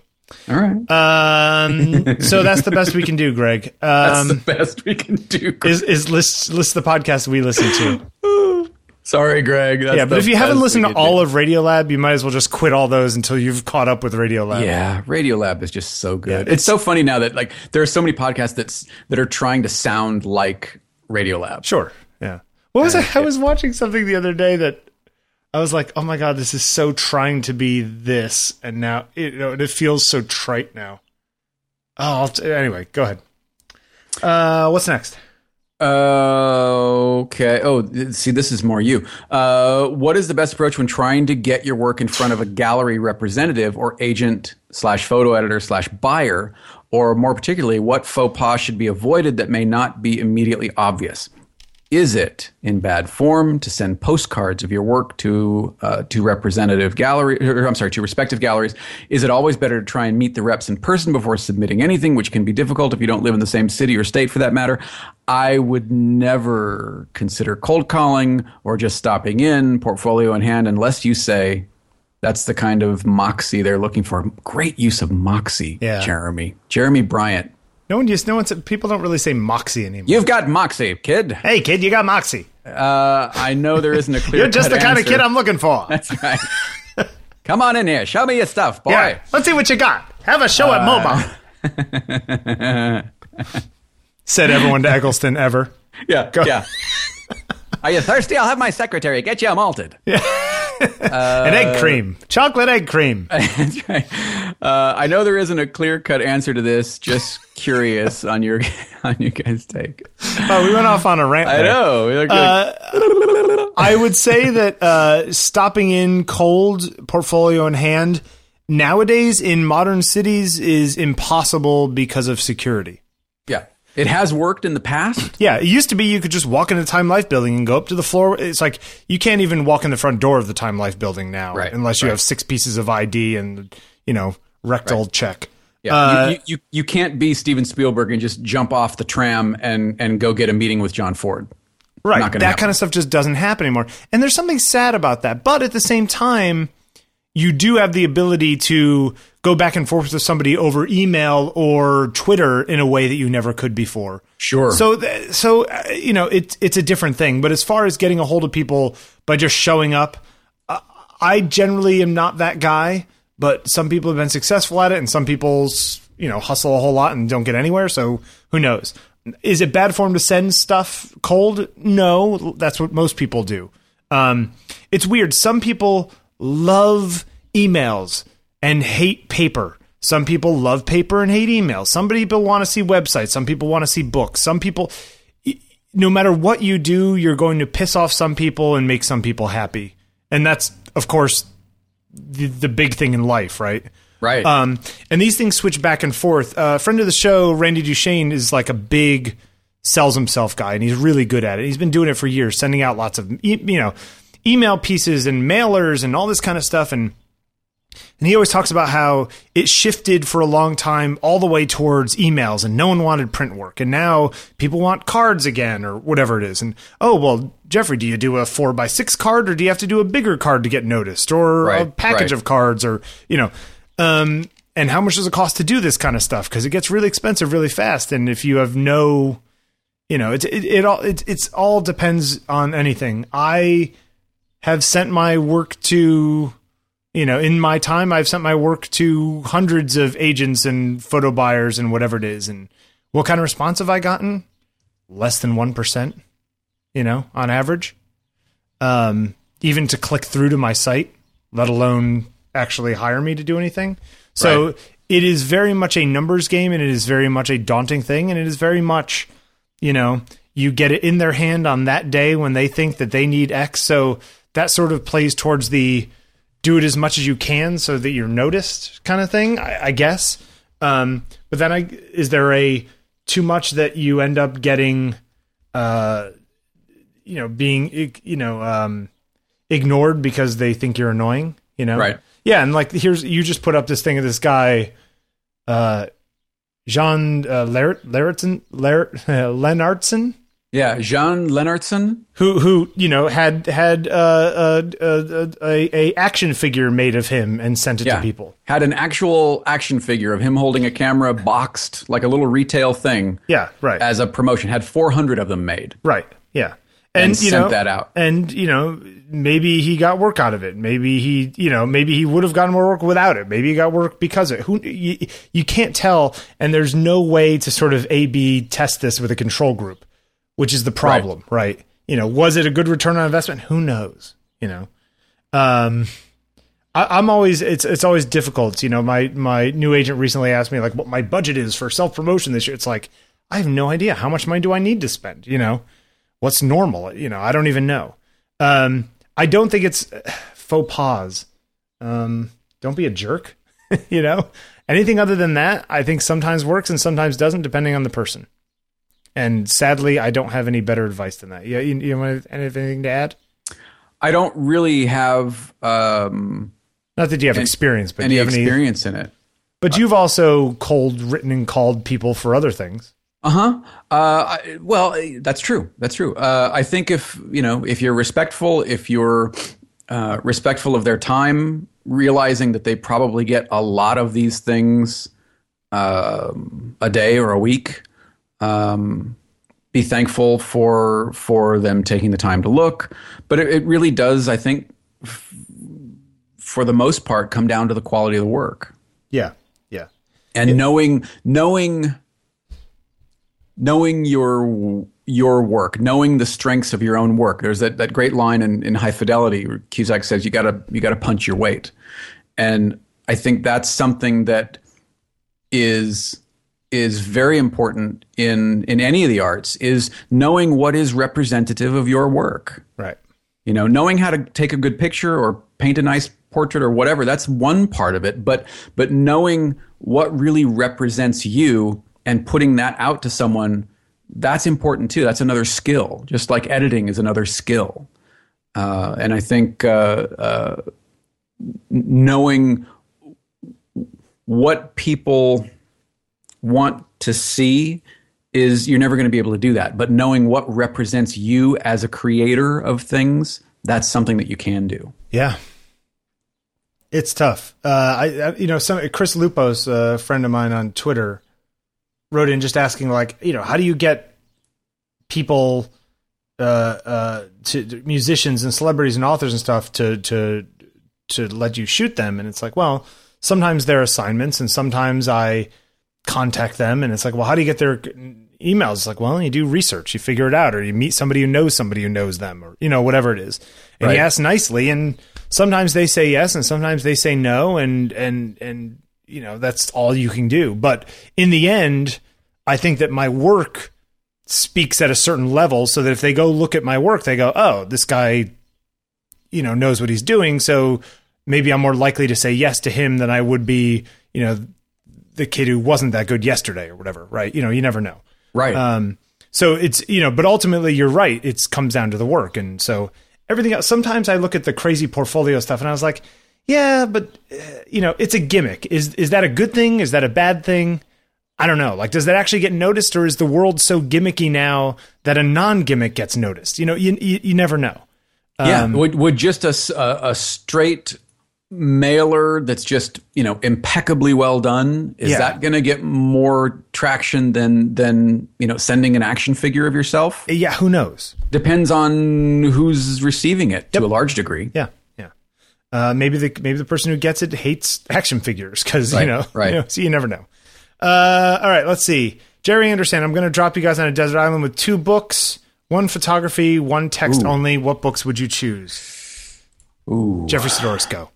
Um, hmm. Photo book, probably uh, Gregory Crewdson's Beneath the Roses, because I could I could imagine backstories and narratives of those amazing pieces for quite a long time. Interesting Um, choice. and and they're they're such they're such rich photographs that that that they would remind me of places that I have never been. Okay. Uh, non-photo book. Ooh. Um, probably toss up between A Tale of Two Cities uh, by Dickens and Neuromancer by William Gibson. Okay. Yeah. Interesting. Um, let's say uh, I pro I'd probably lean to source some portrait book. Let's say Karsh regarding heroes, maybe. Um, which is a really amazing book. Um, yeah, I'll I'll stick with that one. Uh, and then as far as uh, a non-photography book, I I would have to go with Zen and the Art of Motorcycle Maintenance just because that's my favorite book of all time.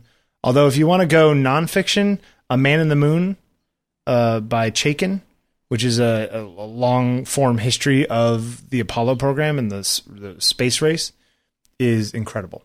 So Uh, there, there was a guy out front of uh, the God. What was the name of the cafe? Ooh, anyway, this coffee place uh, reading Zen and the Art of Motorcycle Maintenance. it's a good book if you haven't read it. Yeah, Uh, hey, uh, Jeffrey, put yours two down, and I'll look them up on Amazon later and put links in the show notes. Uh, just write them down, just so I don't have to forget. Um, Oh, uh, just underneath the question in the show notes. Cool. okay, right there. Yep, that'll do. Okay. Uh, let's see. Chris Matheson. Uh, oh, this one's your read. Okay, uh, Garry Winogrand, for a period, let other people decide the editing and print decisions on his work. How would you feel about letting someone else make those decisions for you? Would you rather be out working, Bill taking photos, Jeffrey writing, interviewing people, or stuck behind a PC editing the work you have already done? What do you think? Um, deciding the editing and print decisions. I'm not sure what that means. Deciding on post processing, deciding which pictures to to print Yeah, and which are the edit. selects? Yeah. I don't. I don't think I would want to give my selects. Uh, I don't think I would want to give that choice away. I'd want to have some input there. The same thing as if if writing. I don't. I, I have no problem working with an editor. In fact, I probably would would welcome working with an editor. Uh, but I- yeah, I'd I'd want some hand in in that. I don't think I'd want to make all the. I mean, I would love to turn things over and have other people do the post processing. You know, as long as as there was a a discussion or or or something beforehand saying, "Here's where I'd kind of like to go with this." Go. I'd be happy to turn that over. You know, because there are people that are going to be much better post processors than I will, or retouchers, or or whatever than I will ever be. Sure, So- but there also you could argue that there's better photographers than you will ever be. So why bother taking the pictures? You know what I mean? So I don't get that logic at all. Well, I'm just saying that, like, you know, uh, I think that there's, you know, but there's a lot of bad post processors too, you know. Sure, but hopefully you're not going to work with them. You're going to work with the Yeah. ones that, that have that you've you've. I, I you know I look at it as as like a director. You know, a director. Very few directors edit their own films, Of course, yeah. but they're in the room. You know, Yeah. they're, they're they're they're having conversations. They're making some decisions, but not all. But that's why you you you team up with an editor that that works well with your vision. You know, and I think that the same could be said for photography. You find somebody that works well and understands where you want to go with your work, and they're able to facilitate that. I think I think that there's I think that it's a perfectly reasonable way to go. I Like for me, I see making selects and editing as part of the process that I'm trying to do. You know, Sure, but And- what, what I mean, you're let's say composites. Your Yeah. compositing skills go so far. If you've got something in your head that you've imagined and you've shot plates for, but you don't have the technical skill to pull it off effectively, why not have somebody else do it? I, yeah, I guess I could. Um, I've yet to hit something that I like was unable to do that I really thought somebody could do that much better than me. Like in in the sort of wow, that person's going to blow my mind. They're so much better than me. There are people obviously who are better than me. Um, but you know, part of me though is that I I like the shooting, and then I like stepping away and doing the editing. Like I feel like it's it. That's part of what keeps me fresh is that I'm not shooting all the time. That I shoot and then I go home and I get to work on this. It's like doing two different jobs so that I never get burnt out on either of them. Mm-hmm. You know, um, and I, I like I like seeing the whole thing through to the end and then letting it go when it's done and then starting back at the beginning. Like I like I like that sort of thing. Now, if I like taking pictures and I didn't like the editing part, if I didn't enjoy it, then sure, absolutely. But I enjoy the editing part. Um so it's a it's a it's a toss up for me, you know what I mean? Um, Sure. I actually I like both. So I personally that doesn't sound like fun to me. Like I know there's a lot of photographers who don't want to do any of that stuff because they're too busy shooting. I'd rather take less jobs and do work on all of it. And certainly have people people help me. But I like the whole process, you know. To me it's like th- that would be similar to I don't know, it's just um it's like writing a first draft and letting somebody else take the rest of it and, and print it, you know, and like make the book. It's like I don't know. It's just it's it's like it's a little too much. I look at this more as a collaboration than just giving it up and walking away from it completely. Yeah, okay, that's fair. I just yeah, I it's a perfectly reasonable thing to do. I I like doing both of it though. So uh, for me, it's like you'd be taking half the fun out of it if I couldn't see it through with my own hand. You know. Um, let's see, Andrew Dinatella. Dinatal? Maybe Denatali. Donatale? Okay. Uh, question for you is about barriers. I'm starting a photo project very soon. One of the biggest hurdles I will face is being able to break down the barriers between me and subjects. I'll be spending this summer photographing a family living in the lower income neighborhoods of the city to try to erase the stereotypes that exist over income inequality. Wow, that sounds interesting. Yeah, that sounds like a, a beast of a project. Yeah. Uh, I have a very good contact that'll introduce me with the family, and I think that'll get me past any initial distrust. But seeing as I come from a middle class white community, I won't exactly be welcomed with open arms. Well, you know, don't assume that. Uh, I need to be able to get the family to open up to me and feel comfortable enough to where I am a fly on the wall. How have you been able to do this? Any assignments you've taken? Any other advice is welcome. I don't generally do that kind of stuff. That's you know, hmm. I, is there okay? Here's here's let me shift the question. Is there any shortcut to trust? No. And I don't think you can go in camera in hand. I don't think you want to go in camera in hand in the first meeting or even a couple meetings.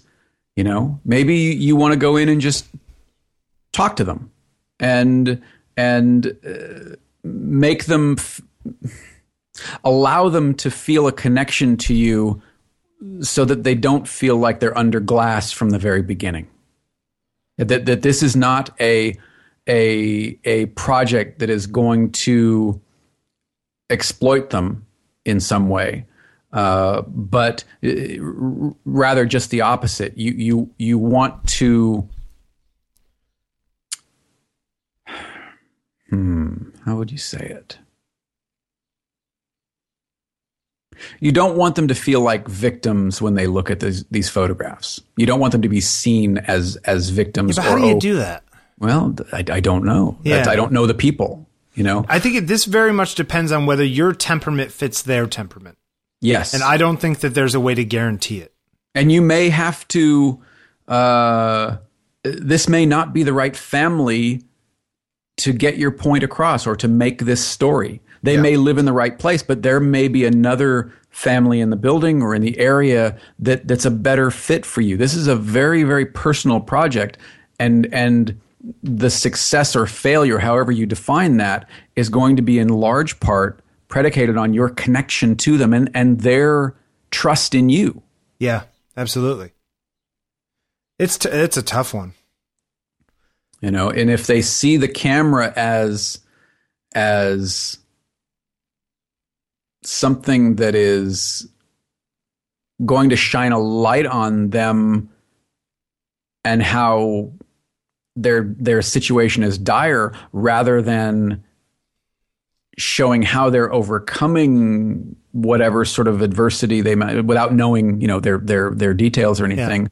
Uh, I, I, it's it's a very fine line how you're going to have to walk this but I I don't think that you should go in with camera and lights and and just start snapping away. I think that there there should be Some discussion beforehand. Yeah there should be I, I think there's also a, a number of things. One, yes, I think you should go in and, and talk to them, you know, without a camera, with the camera in your back, right? Mm-hmm. Um, I think if they're interested, you should talk about some of the technical stuff. So it's you know sort of like somebody explaining the machine they're going to use in the medical procedure, so it makes you less weird about the machine. right right right right Um, you know, like oh, here's the camera I'm going to use. It sounds like this.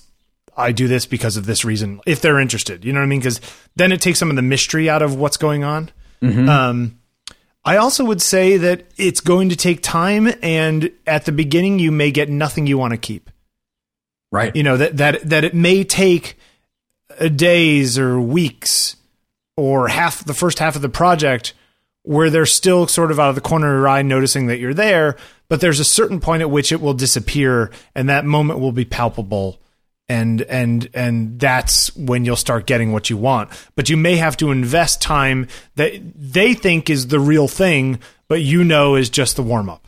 good you know, point Uh, good point yeah yeah, I don't know. I think that's the best we can do on this one. definitely something built on on trust and respect though Yeah, and definitely, them w- trusting you you respecting them you know, it may be uh, worth uh, an email or two to photographers who have done similar kinds of stuff before. sure Maybe that like Shelby Adams and you know these kinds of people. sure Uh, especially especially people who are more um, old school because they'll be less likely threatened by some younger person trying to start out in it than you know somebody who's your same age and level. sure Uh, yeah, I don't know. Good one, Andrew. Uh, let's see. Is this you or me? This next one. Stuart Coates. Did I read that uh, one? no you read andrew Okay. uh stuart coates hey stuart stuart was one of the people who joined us at Apizza Scholls so that was cool Good pizza? To meet up. uh oh, you hesitated. Oh, you hesitated. it's good it's it's not the best Are you saying that ever had in my Oregon's known for donuts but not pizza? uh Not like I Southern California is known for pizza either. No, no. Uh, th- although there is a little bar like across the street from me that makes fantastic pizza. Damn, now I'm Uh, for pizza. It was good. It was it was good. I wouldn't say it was stellar, Okay. Apizza Scholls, but it was good. Uh, certainly not. Uh, I, I've read that there are. If you go later in the evening, there are lines, very long lines to, to go there, and I certainly wouldn't stand on a line to eat there. You know, it's interesting. Waller told us it was when we were in Seattle. It was between the restaurant we went to and this pizza place, and I ended up going to that pizza place twice for the rest of the Hmm. week that I was in Seattle because it was pretty good. Uh, yeah, the, you know, it was okay. Okay. Uh, all right. So Stuart Coates. Okay. Uh, do you believe every great photographer has a signature look, in quotes, to their body of work? Uh, this can be composition, color, mood, etc. Number two, if asked, would you be able to describe to someone what makes your pictures yours? And number three, does the look even matter? Bill, what do you think? Do I believe don't- every photographer has a signature look to their body of work? Um, I think that certain. I think that they may have signature looks to parts of their bodies of work, and I only say that because you know, like their blue period or whatever? You know, Yeah. Avedon has the things against white, but if you look at early, you know, Avedon fashion work in Paris, that looks nothing like the things Yeah, on white. very so different. it- Yeah. You know what I always use as sort of the example of this is um like Picasso. You know, if if there are four or five periods of Picasso which look nothing like each other to me.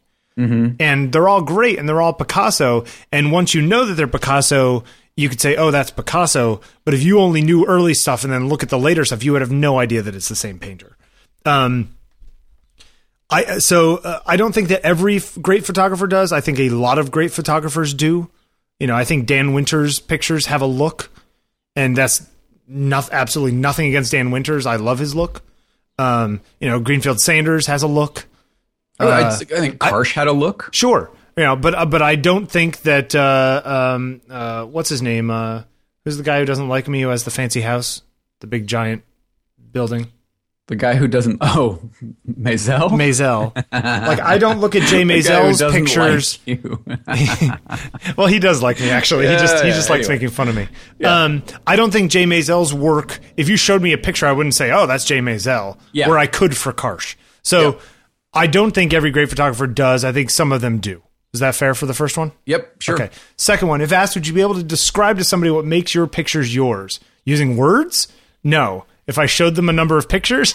yes. You know, I think. Um, I don't know that that translates that way. It's sort of one of those things that you, like, if you show a series of something, it's like, what do these things have in common? Well, you know, I could come up with words, but would those things without the pictures mean anything? You know? I think I think you're in in there of, of some of your stuff. I like I. Oh, there's I certain things that are outside of the normal purview of my what you would say is the Bill Wadman portrait look. But I think I could make a collection of 50 images that you would say are all sort of in the same circle. Um, but I don't think I'd be able to describe that with a paragraph and then take the pictures away and you'd imagine what it would look like without the pictures. You know what I mean? Yes, But I think that that's sort of true of anybody. yeah. See, I'm look I'm looking at your your homepage, just flipping through this. Um, I just I just don't think that it's it's you know the old dancing about architecture thing. You know, it's like Yeah. I think it's very difficult to put into words what may be very obvious visually. Right. I don't know. Yeah. Yeah. Um, and does the look even matter? I don't know. Well, you know, Uh, th- th- does the, the the signature sort of style thing? eh, I, I think I think that a certain level of consistency in your work and commonality, at least in certain time periods, is a sign of artistic maturity.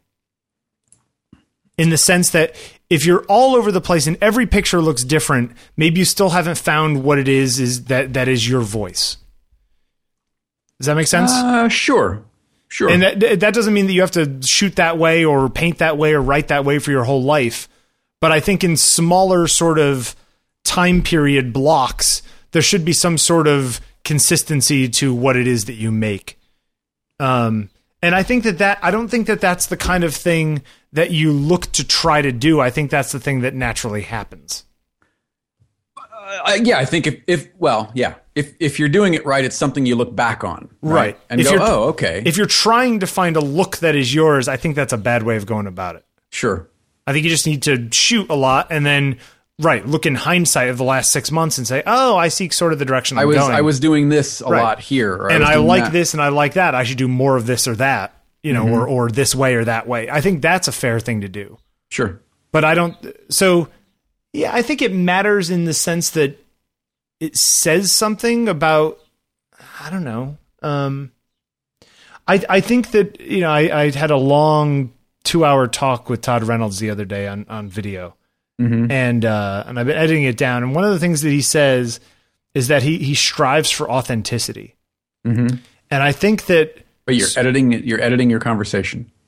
Uh, yeah. Well, it was an, it was two hours of video, and I'm editing it down to like an 18 minute video, sort of a Ah. talking head thing. Um, and but but but it's it's um, it's one of those things where he was talking about authenticity, and I think that a certain look, at least for a period of time, uh, if if you're doing things right, I think that that naturally occurs in some way, and if you're trying to find it. I think that that's when you're hunting around. You know, you stop hunting around when you've found it, and you generally don't say, "Ooh, I found it." You just sort of keep doing it, and you're like, "Oh, this feels right." And then you look back on it and go, "Oh, look at those things all sort of had this commonality, and they all feel like me for some reason." I don't know that it matters, but I think it's I think it's a a, a sign of something else. You know, Okay, you disagree? uh, I don't I don't really have any energy on it. I don't really have a thought on it. Yeah. Um, I I think it's nice when people look at my work or your writing, or like we always say, duChemin's writing, yep. and say, "Oh, that sounds like Jeffrey. That sounds like David. That sounds like Bill." Right. Right. I think that that says something positive about us. Sure. Sure. You know, I don't know. Uh, Herman H. I want to start a photo project to keep me busy for the summer. I don't have anything in mind. he wants us to come up with the ideas. if we gave out all our good ideas, Herman, Yeah. I got an idea for you, Herman. Dumpsters. Thanks a lot. Like like enough people aren't jumping on that, that bandwagon. You know, I, I got an idea though. I got an idea What's your idea? to make handmade paper to to print on from the trash that I get out of the dumpsters that I photograph. Deep. So Right? meta. Right? That's good. If Suck you it, actually did that, that would be impressive. Uh, I've been reading about it, and and if I can get it, I mean, it would obviously it's not going to be like covered in muck, but if I can get uh, this the, the right kind of paper, I might I might try it just as an experiment. Have you ever made handmade paper? yes. You need the screens. You got to get the pulp and the water. Yep. Um, and then you were going to print onto them. Mm-hmm. That the printing part would probably be the hard part to get paper that's smooth enough that a print would look like something. Yeah, you'd have to you- you'd have Press it. to bray it down, or I could do um, emulsion transfers. That was the other thing I was thinking about. Is Ah, yeah, yeah, yeah. is uh, just print on emulsion and lay the emulsion over the top. Yeah. because then I could I could do, um, you know, either paint or or silver or copper leaf. Or buy some of the remaining stuff for do dye transfers and learn how to do that. It'll only take you like 20 years to get good at it. Yeah, right. Yeah, yeah. Uh, I'll do that right after I master palladium printing. Yeah. I was going to say albumen, but okay. Yeah. Hey, uh, uh, just as an aside, speaking of palladium printing, that got me thinking. Uh, I talked to Gary Yost the other day, who Yeah. is doing some really interesting work with infrared. Yeah, you see the video stuff? Yeah, yeah, it's funky. He uh, bought a couple cameras and had them converted to to just record infrared, and man, is he doing some interesting. He is a wickedly creative guy. Well, you know what it And is? I, I, I, love talking to him. I look at his stuff and I all I think is that like, wow, that's some trippy '60s stuff right there. Especially like when he, he holds the video up over his head, like looking down at him, spinning around a little yeah, bit. yeah. I was like, oh, that's it's awesome. great. It's just great. He's uh he's he's he's a machine. That guy. Yeah, yeah. Anyway, so I just it just kind of Yeah. little rabbit hole. Yeah. Uh, Patrick Wong Oh, this is- writes, yeah. "Why, Bill? Yes. Why Yeah. do so many photographers complain about not being able to make a living today? Although I hear it from architects and doctors, I've never heard the complaint from engineers or lawyers. Well, then you don't know some of my friends who are engineers because that's tough. That's a tough gig too. Uh, are these photographers simply bad at business negotiating and do not know their own cost of doing business? Wow, this is Patrick. You and I are going to have to have a little chat. uh, so, do they not know their own cost of doing business, or are there too many full time and part time photographers competing for the same clients with their with the le- the latter undercutting the former on price? Um, I think it's all of those things. Okay, first of all, little judgmental, Patrick. So dial that back a little bit. Um, look, it's tough everywhere. It's not just photography. Maybe maybe it's because you're you're hanging out with more photographers than anybody else. But it's there are a lot of people having a tough time making ends meet. Not just in the arts. Yeah. True. Um, I think personally that this is a wonderful time to be a photographer. I think that there's a f- fantastic amount of of work out there f- for creatives of all kinds. You just need to find it. Um, I think that that's partially true.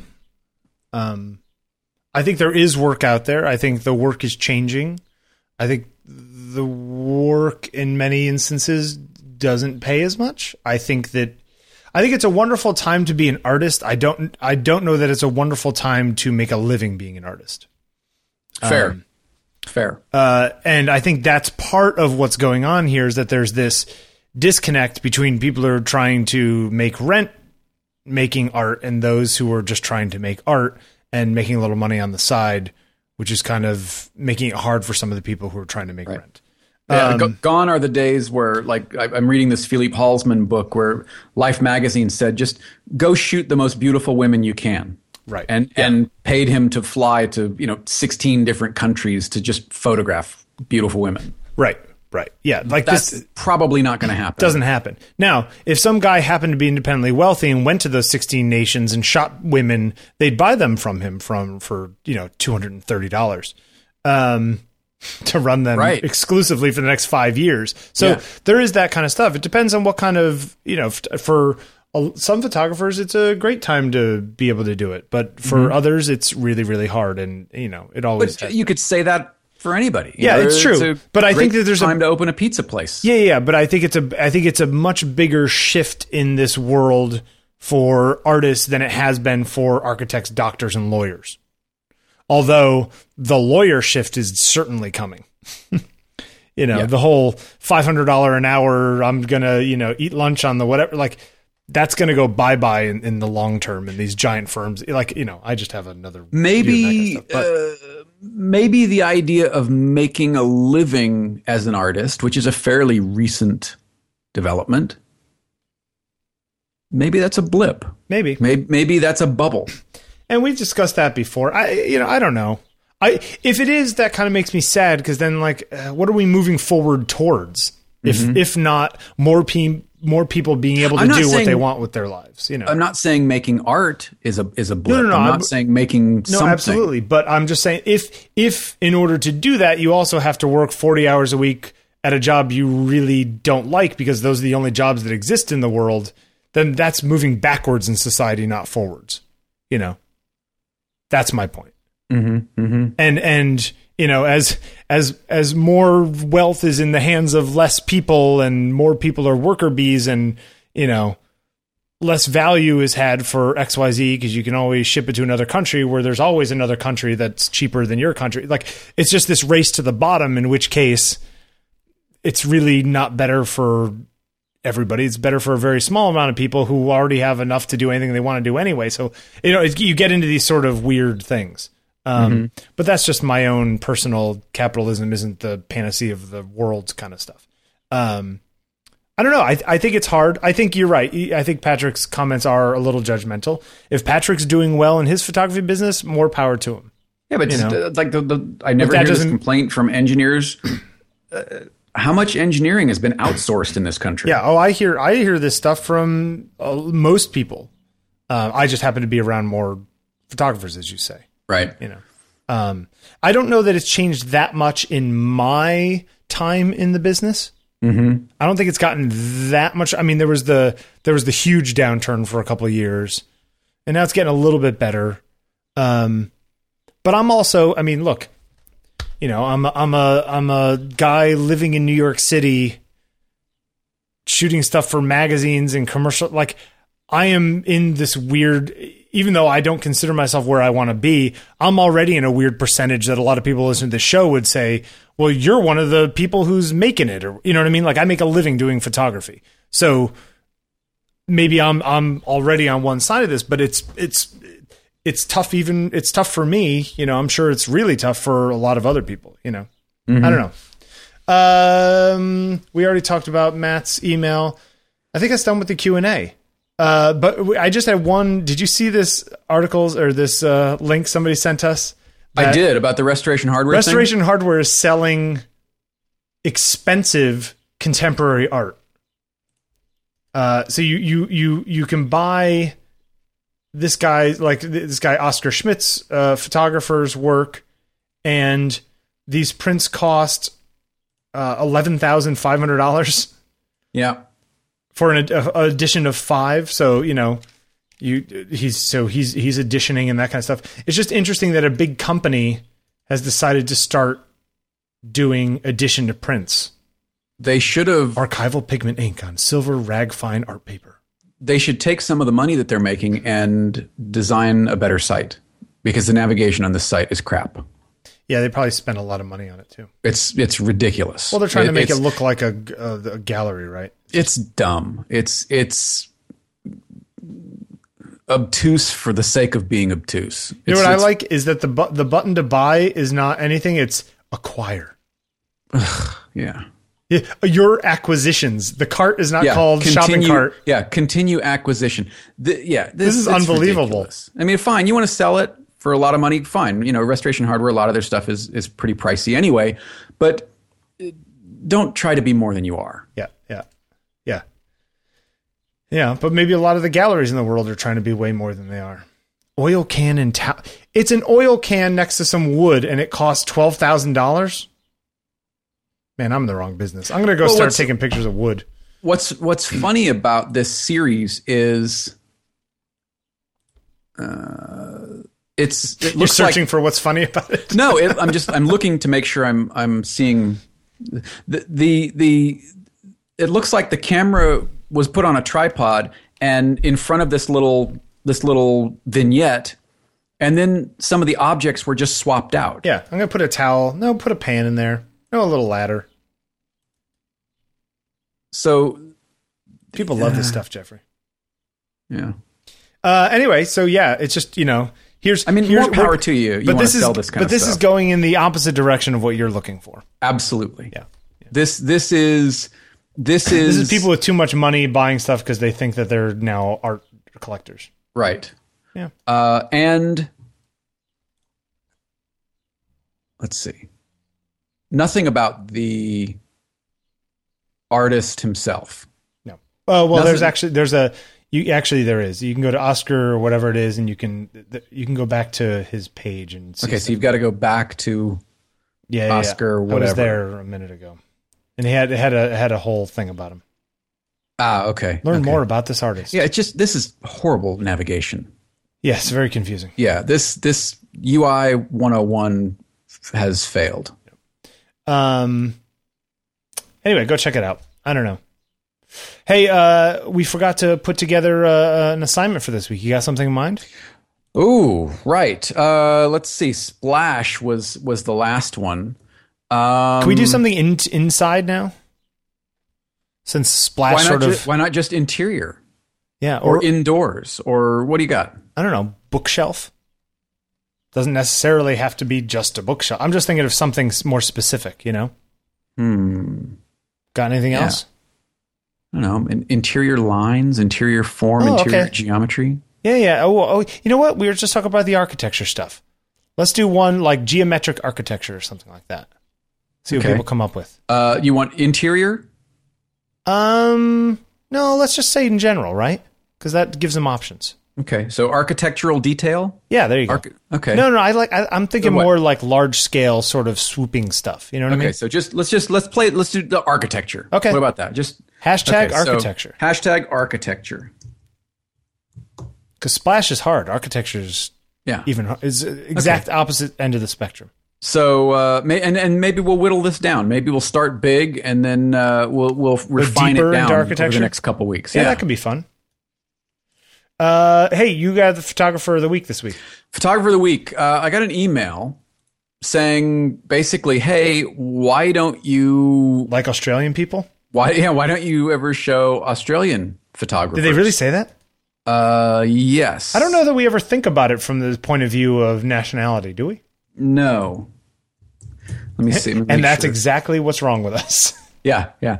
Um, A U S T R. Let's see. What do we got? I don't. Have, do I not have anything? Now I can't find the email. Deborah Howard. There you go. Okay. So she Uh, liked this guy. Yes, Trent She sent. She sent a couple. Uh, and and this is okay. Where now? Where? Did, yeah, Trent Parke, uh, Australian, 1971. Uh, interesting stuff. Trent Parke Trent likes the uh, likes the contrast. likes the contrast. Looks looks like he's he's. Would you say almost all of it is underexposed a little bit? Uh, yeah, I would. Uh, and it looks like they're chromes. I like these an awful lot, actually. Yeah, you know, it's interesting when when you allow shadows to go dark. They almost the shadows themselves become geom like become geometry in the photographs. Does that make sense? Right, right, right, right. Man, some of these where the light is bouncing off a building. There's this one shot of this like blue light bouncing off this building in the background. So everyone's sort of like it looks like a movie set. Mm-hmm. That's cool. Is this the Queen Victoria building? Uh, this would be? George Street. I don't know. Let's. I don't know. Okay, I'm looking at another one. It's Queen Victoria Yeah. building. That's he does it a few too. times. It's one of his tricks. Uh, but that that's that's really cool. I you know whenever I come home with something where the shadows go dark, I always reach for the shadow slider to open them up, and maybe Mhm. that's something I need to not do. You know, and I think Yeah. especially for for this architecture assignment for this week, I think that's a good thing to play with. You know, the Yep. light versus the dark, creating shapes with architecture. Yeah, I, I like this work an awful lot. Uh, Magnum photographer. Yeah. Now, okay, so this guy shoots this kind of stuff, right? He's a Magnum photographer. Who buys this stuff to print it? Uh, I don't know. Is is it is it Because Magnum's all about licensing the photos out to advertising. You know what I mean? Like, because this isn't exactly editorial work that somebody's going to be like, I need a picture of a guy with a, you know. right? Uh, well, uh, maybe. I mean, d- does does everything you produce for Magnum does it does it is it a, a like a co-licensing thing? It, it, the copyright belongs to you and Magnum. uh, I think so, but I mean, the whole point about being in Magnum is that you're making money for Magnum. I mean, may- you know, maybe he's working with a writer. Maybe he writes himself. You know, it's pretty Uh, amazing. Some of this stuff uh, down the bottom, some of the black and white things. I'm looking at the um, minutes to midnight. Uh, has some really good stuff in it. Oh, yeah, yep. Uh, also, though, you're you're right. A lot of it sort of uh, underexposed, letting things go black, very contrasty kind of things. Mm-hmm. That's that must be his modus operandi. I like this quite a bit. Yeah, it's interesting So stuff. nice selection of work. Great suggestion, uh, Deborah. We will we will put it in the show notes. Have you been able to find much other many other links for him? Not very many. Okay. This this was this was the most complete body of work. Yeah, I could yeah, find. yeah, yeah. Okay, I will look and see if I can find a little bit more. But I, you know, like this. This is. I would. I. I probably wouldn't be able to afford a print, but I would buy a book by this guy. Yeah, you know, this kind of stuff, the my problem with buying a print is that it would be very difficult to choose one. Like if I if I had some sort of super high res display built into my wall that could cycle through a bunch of his photos, Right. I would do it, but I would have a hard time finding a single one somehow. Yeah. Uh, born in Newcastle, Australia, 1971, Trent Parke now lives in Adelaide, the only Australian photographer in the celebrated Magnum Group. Oh, wow, I didn't know that. Well done, you. Uh, Trent won the prestigious W. Eugene Smith Award for Humanistic Photography in 2003 for his epic road trip around Australia, Minutes to Midnight, which we just referenced. Uh, he's also won the World Press Photo Award in 1999, 2000, 2001, and 2005 uh, five gold lenses from the International Olympic Committee. In '96 and, And- '98, so he was shooting sports before all of this. Yeah, uh, Canon Photo Essay Prize in 2000. And it says something that Martin Parr really loves his uh, first book, Dream Life. Martin Parr said that uh, as dynamic a set of street pictures as had been seen outside the United States or Japan. nice. Is that a backhanded compliment? This is really, really good. Uh, so his okay, the Minutes to Midnight book is available. Yeah, maybe you can put a link to that in in it's a, there's an Amazon link. Maybe put that in Uh, the show you know, notes. not not not for nothing, Yeah, but you should go check out his wife's photography. Uh, Narelle, new new. Here, I'm going to send you a link here. Check this out. You think that's good? Here, check that out. She apparently likes talk about splash. Oh wow. She's doing all Wow. these some of the underwater things. Interestingly enough, though, she also likes the highly saturated stuff go to black, Yep. high contrast look. Yep. Maybe that's how they fall in love. They're out on their though. first date, Jeffrey, and he's like, "How do you feel about contrast?" And she, Yeah, yeah. They both have Kodachrome tattoos. Yeah. Somewhere. Somewhere. anyway, so she's good too. I'm gonna put a I'll put a link to her stuff in there too. How do you spell this? Uh, Narelle Autio? Autio, yeah. A U T. I O. Yeah. Um. So good good find. Thank you, Deborah, for sending that in. That's a that's a great find. Yeah, yeah. Very, very cool. Uh, anything else before we wrap up? We're we're well over time. Uh, podcast at ontakingpictures.com. Keep sending in thoughts, questions, feedback. Love us, hate us. I like these Q and. A shows every six shows or so. Sure, They're yeah, they're fun. Uh, Bill tweets at Bill Wadman. I, do. tweet at Jeffrey Saddoris. You can find Bill's blog, billwadman.com slash blog. You doing anything there lately? What are you doing? Uh, I have been posting stuff uh, when I have shoots. The most recent stuff on there is stuff I shot of that cellist Ashley. Right. Okay. Um, cool. So check that out. Uh, fadedandblurred.com for all sorts of inspiration, which I've been a little remiss in, in posting to because I was out of town, but uh, I'll, I'll get back in there. Um, uh, and, and other than that, thank you for listening. Uh, leave a review or a rating if you're so inclined. Uh, what else? A lot of people posting pictures of their shirts, which is cool. Love seeing them. Yeah, I wore Shirts mine around cracking me. Portland. I have to order one.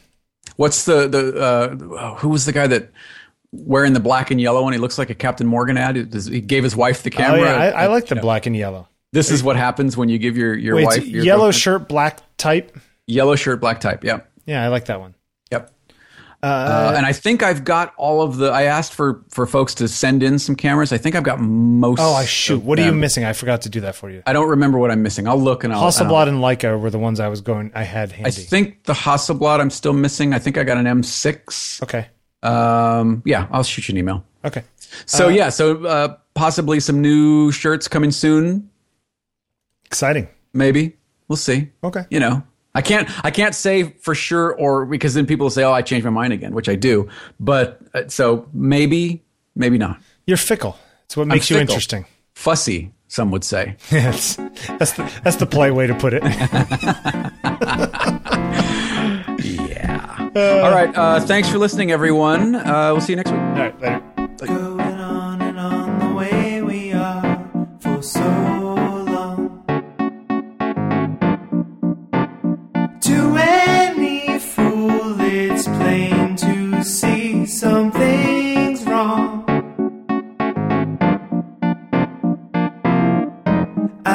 this way,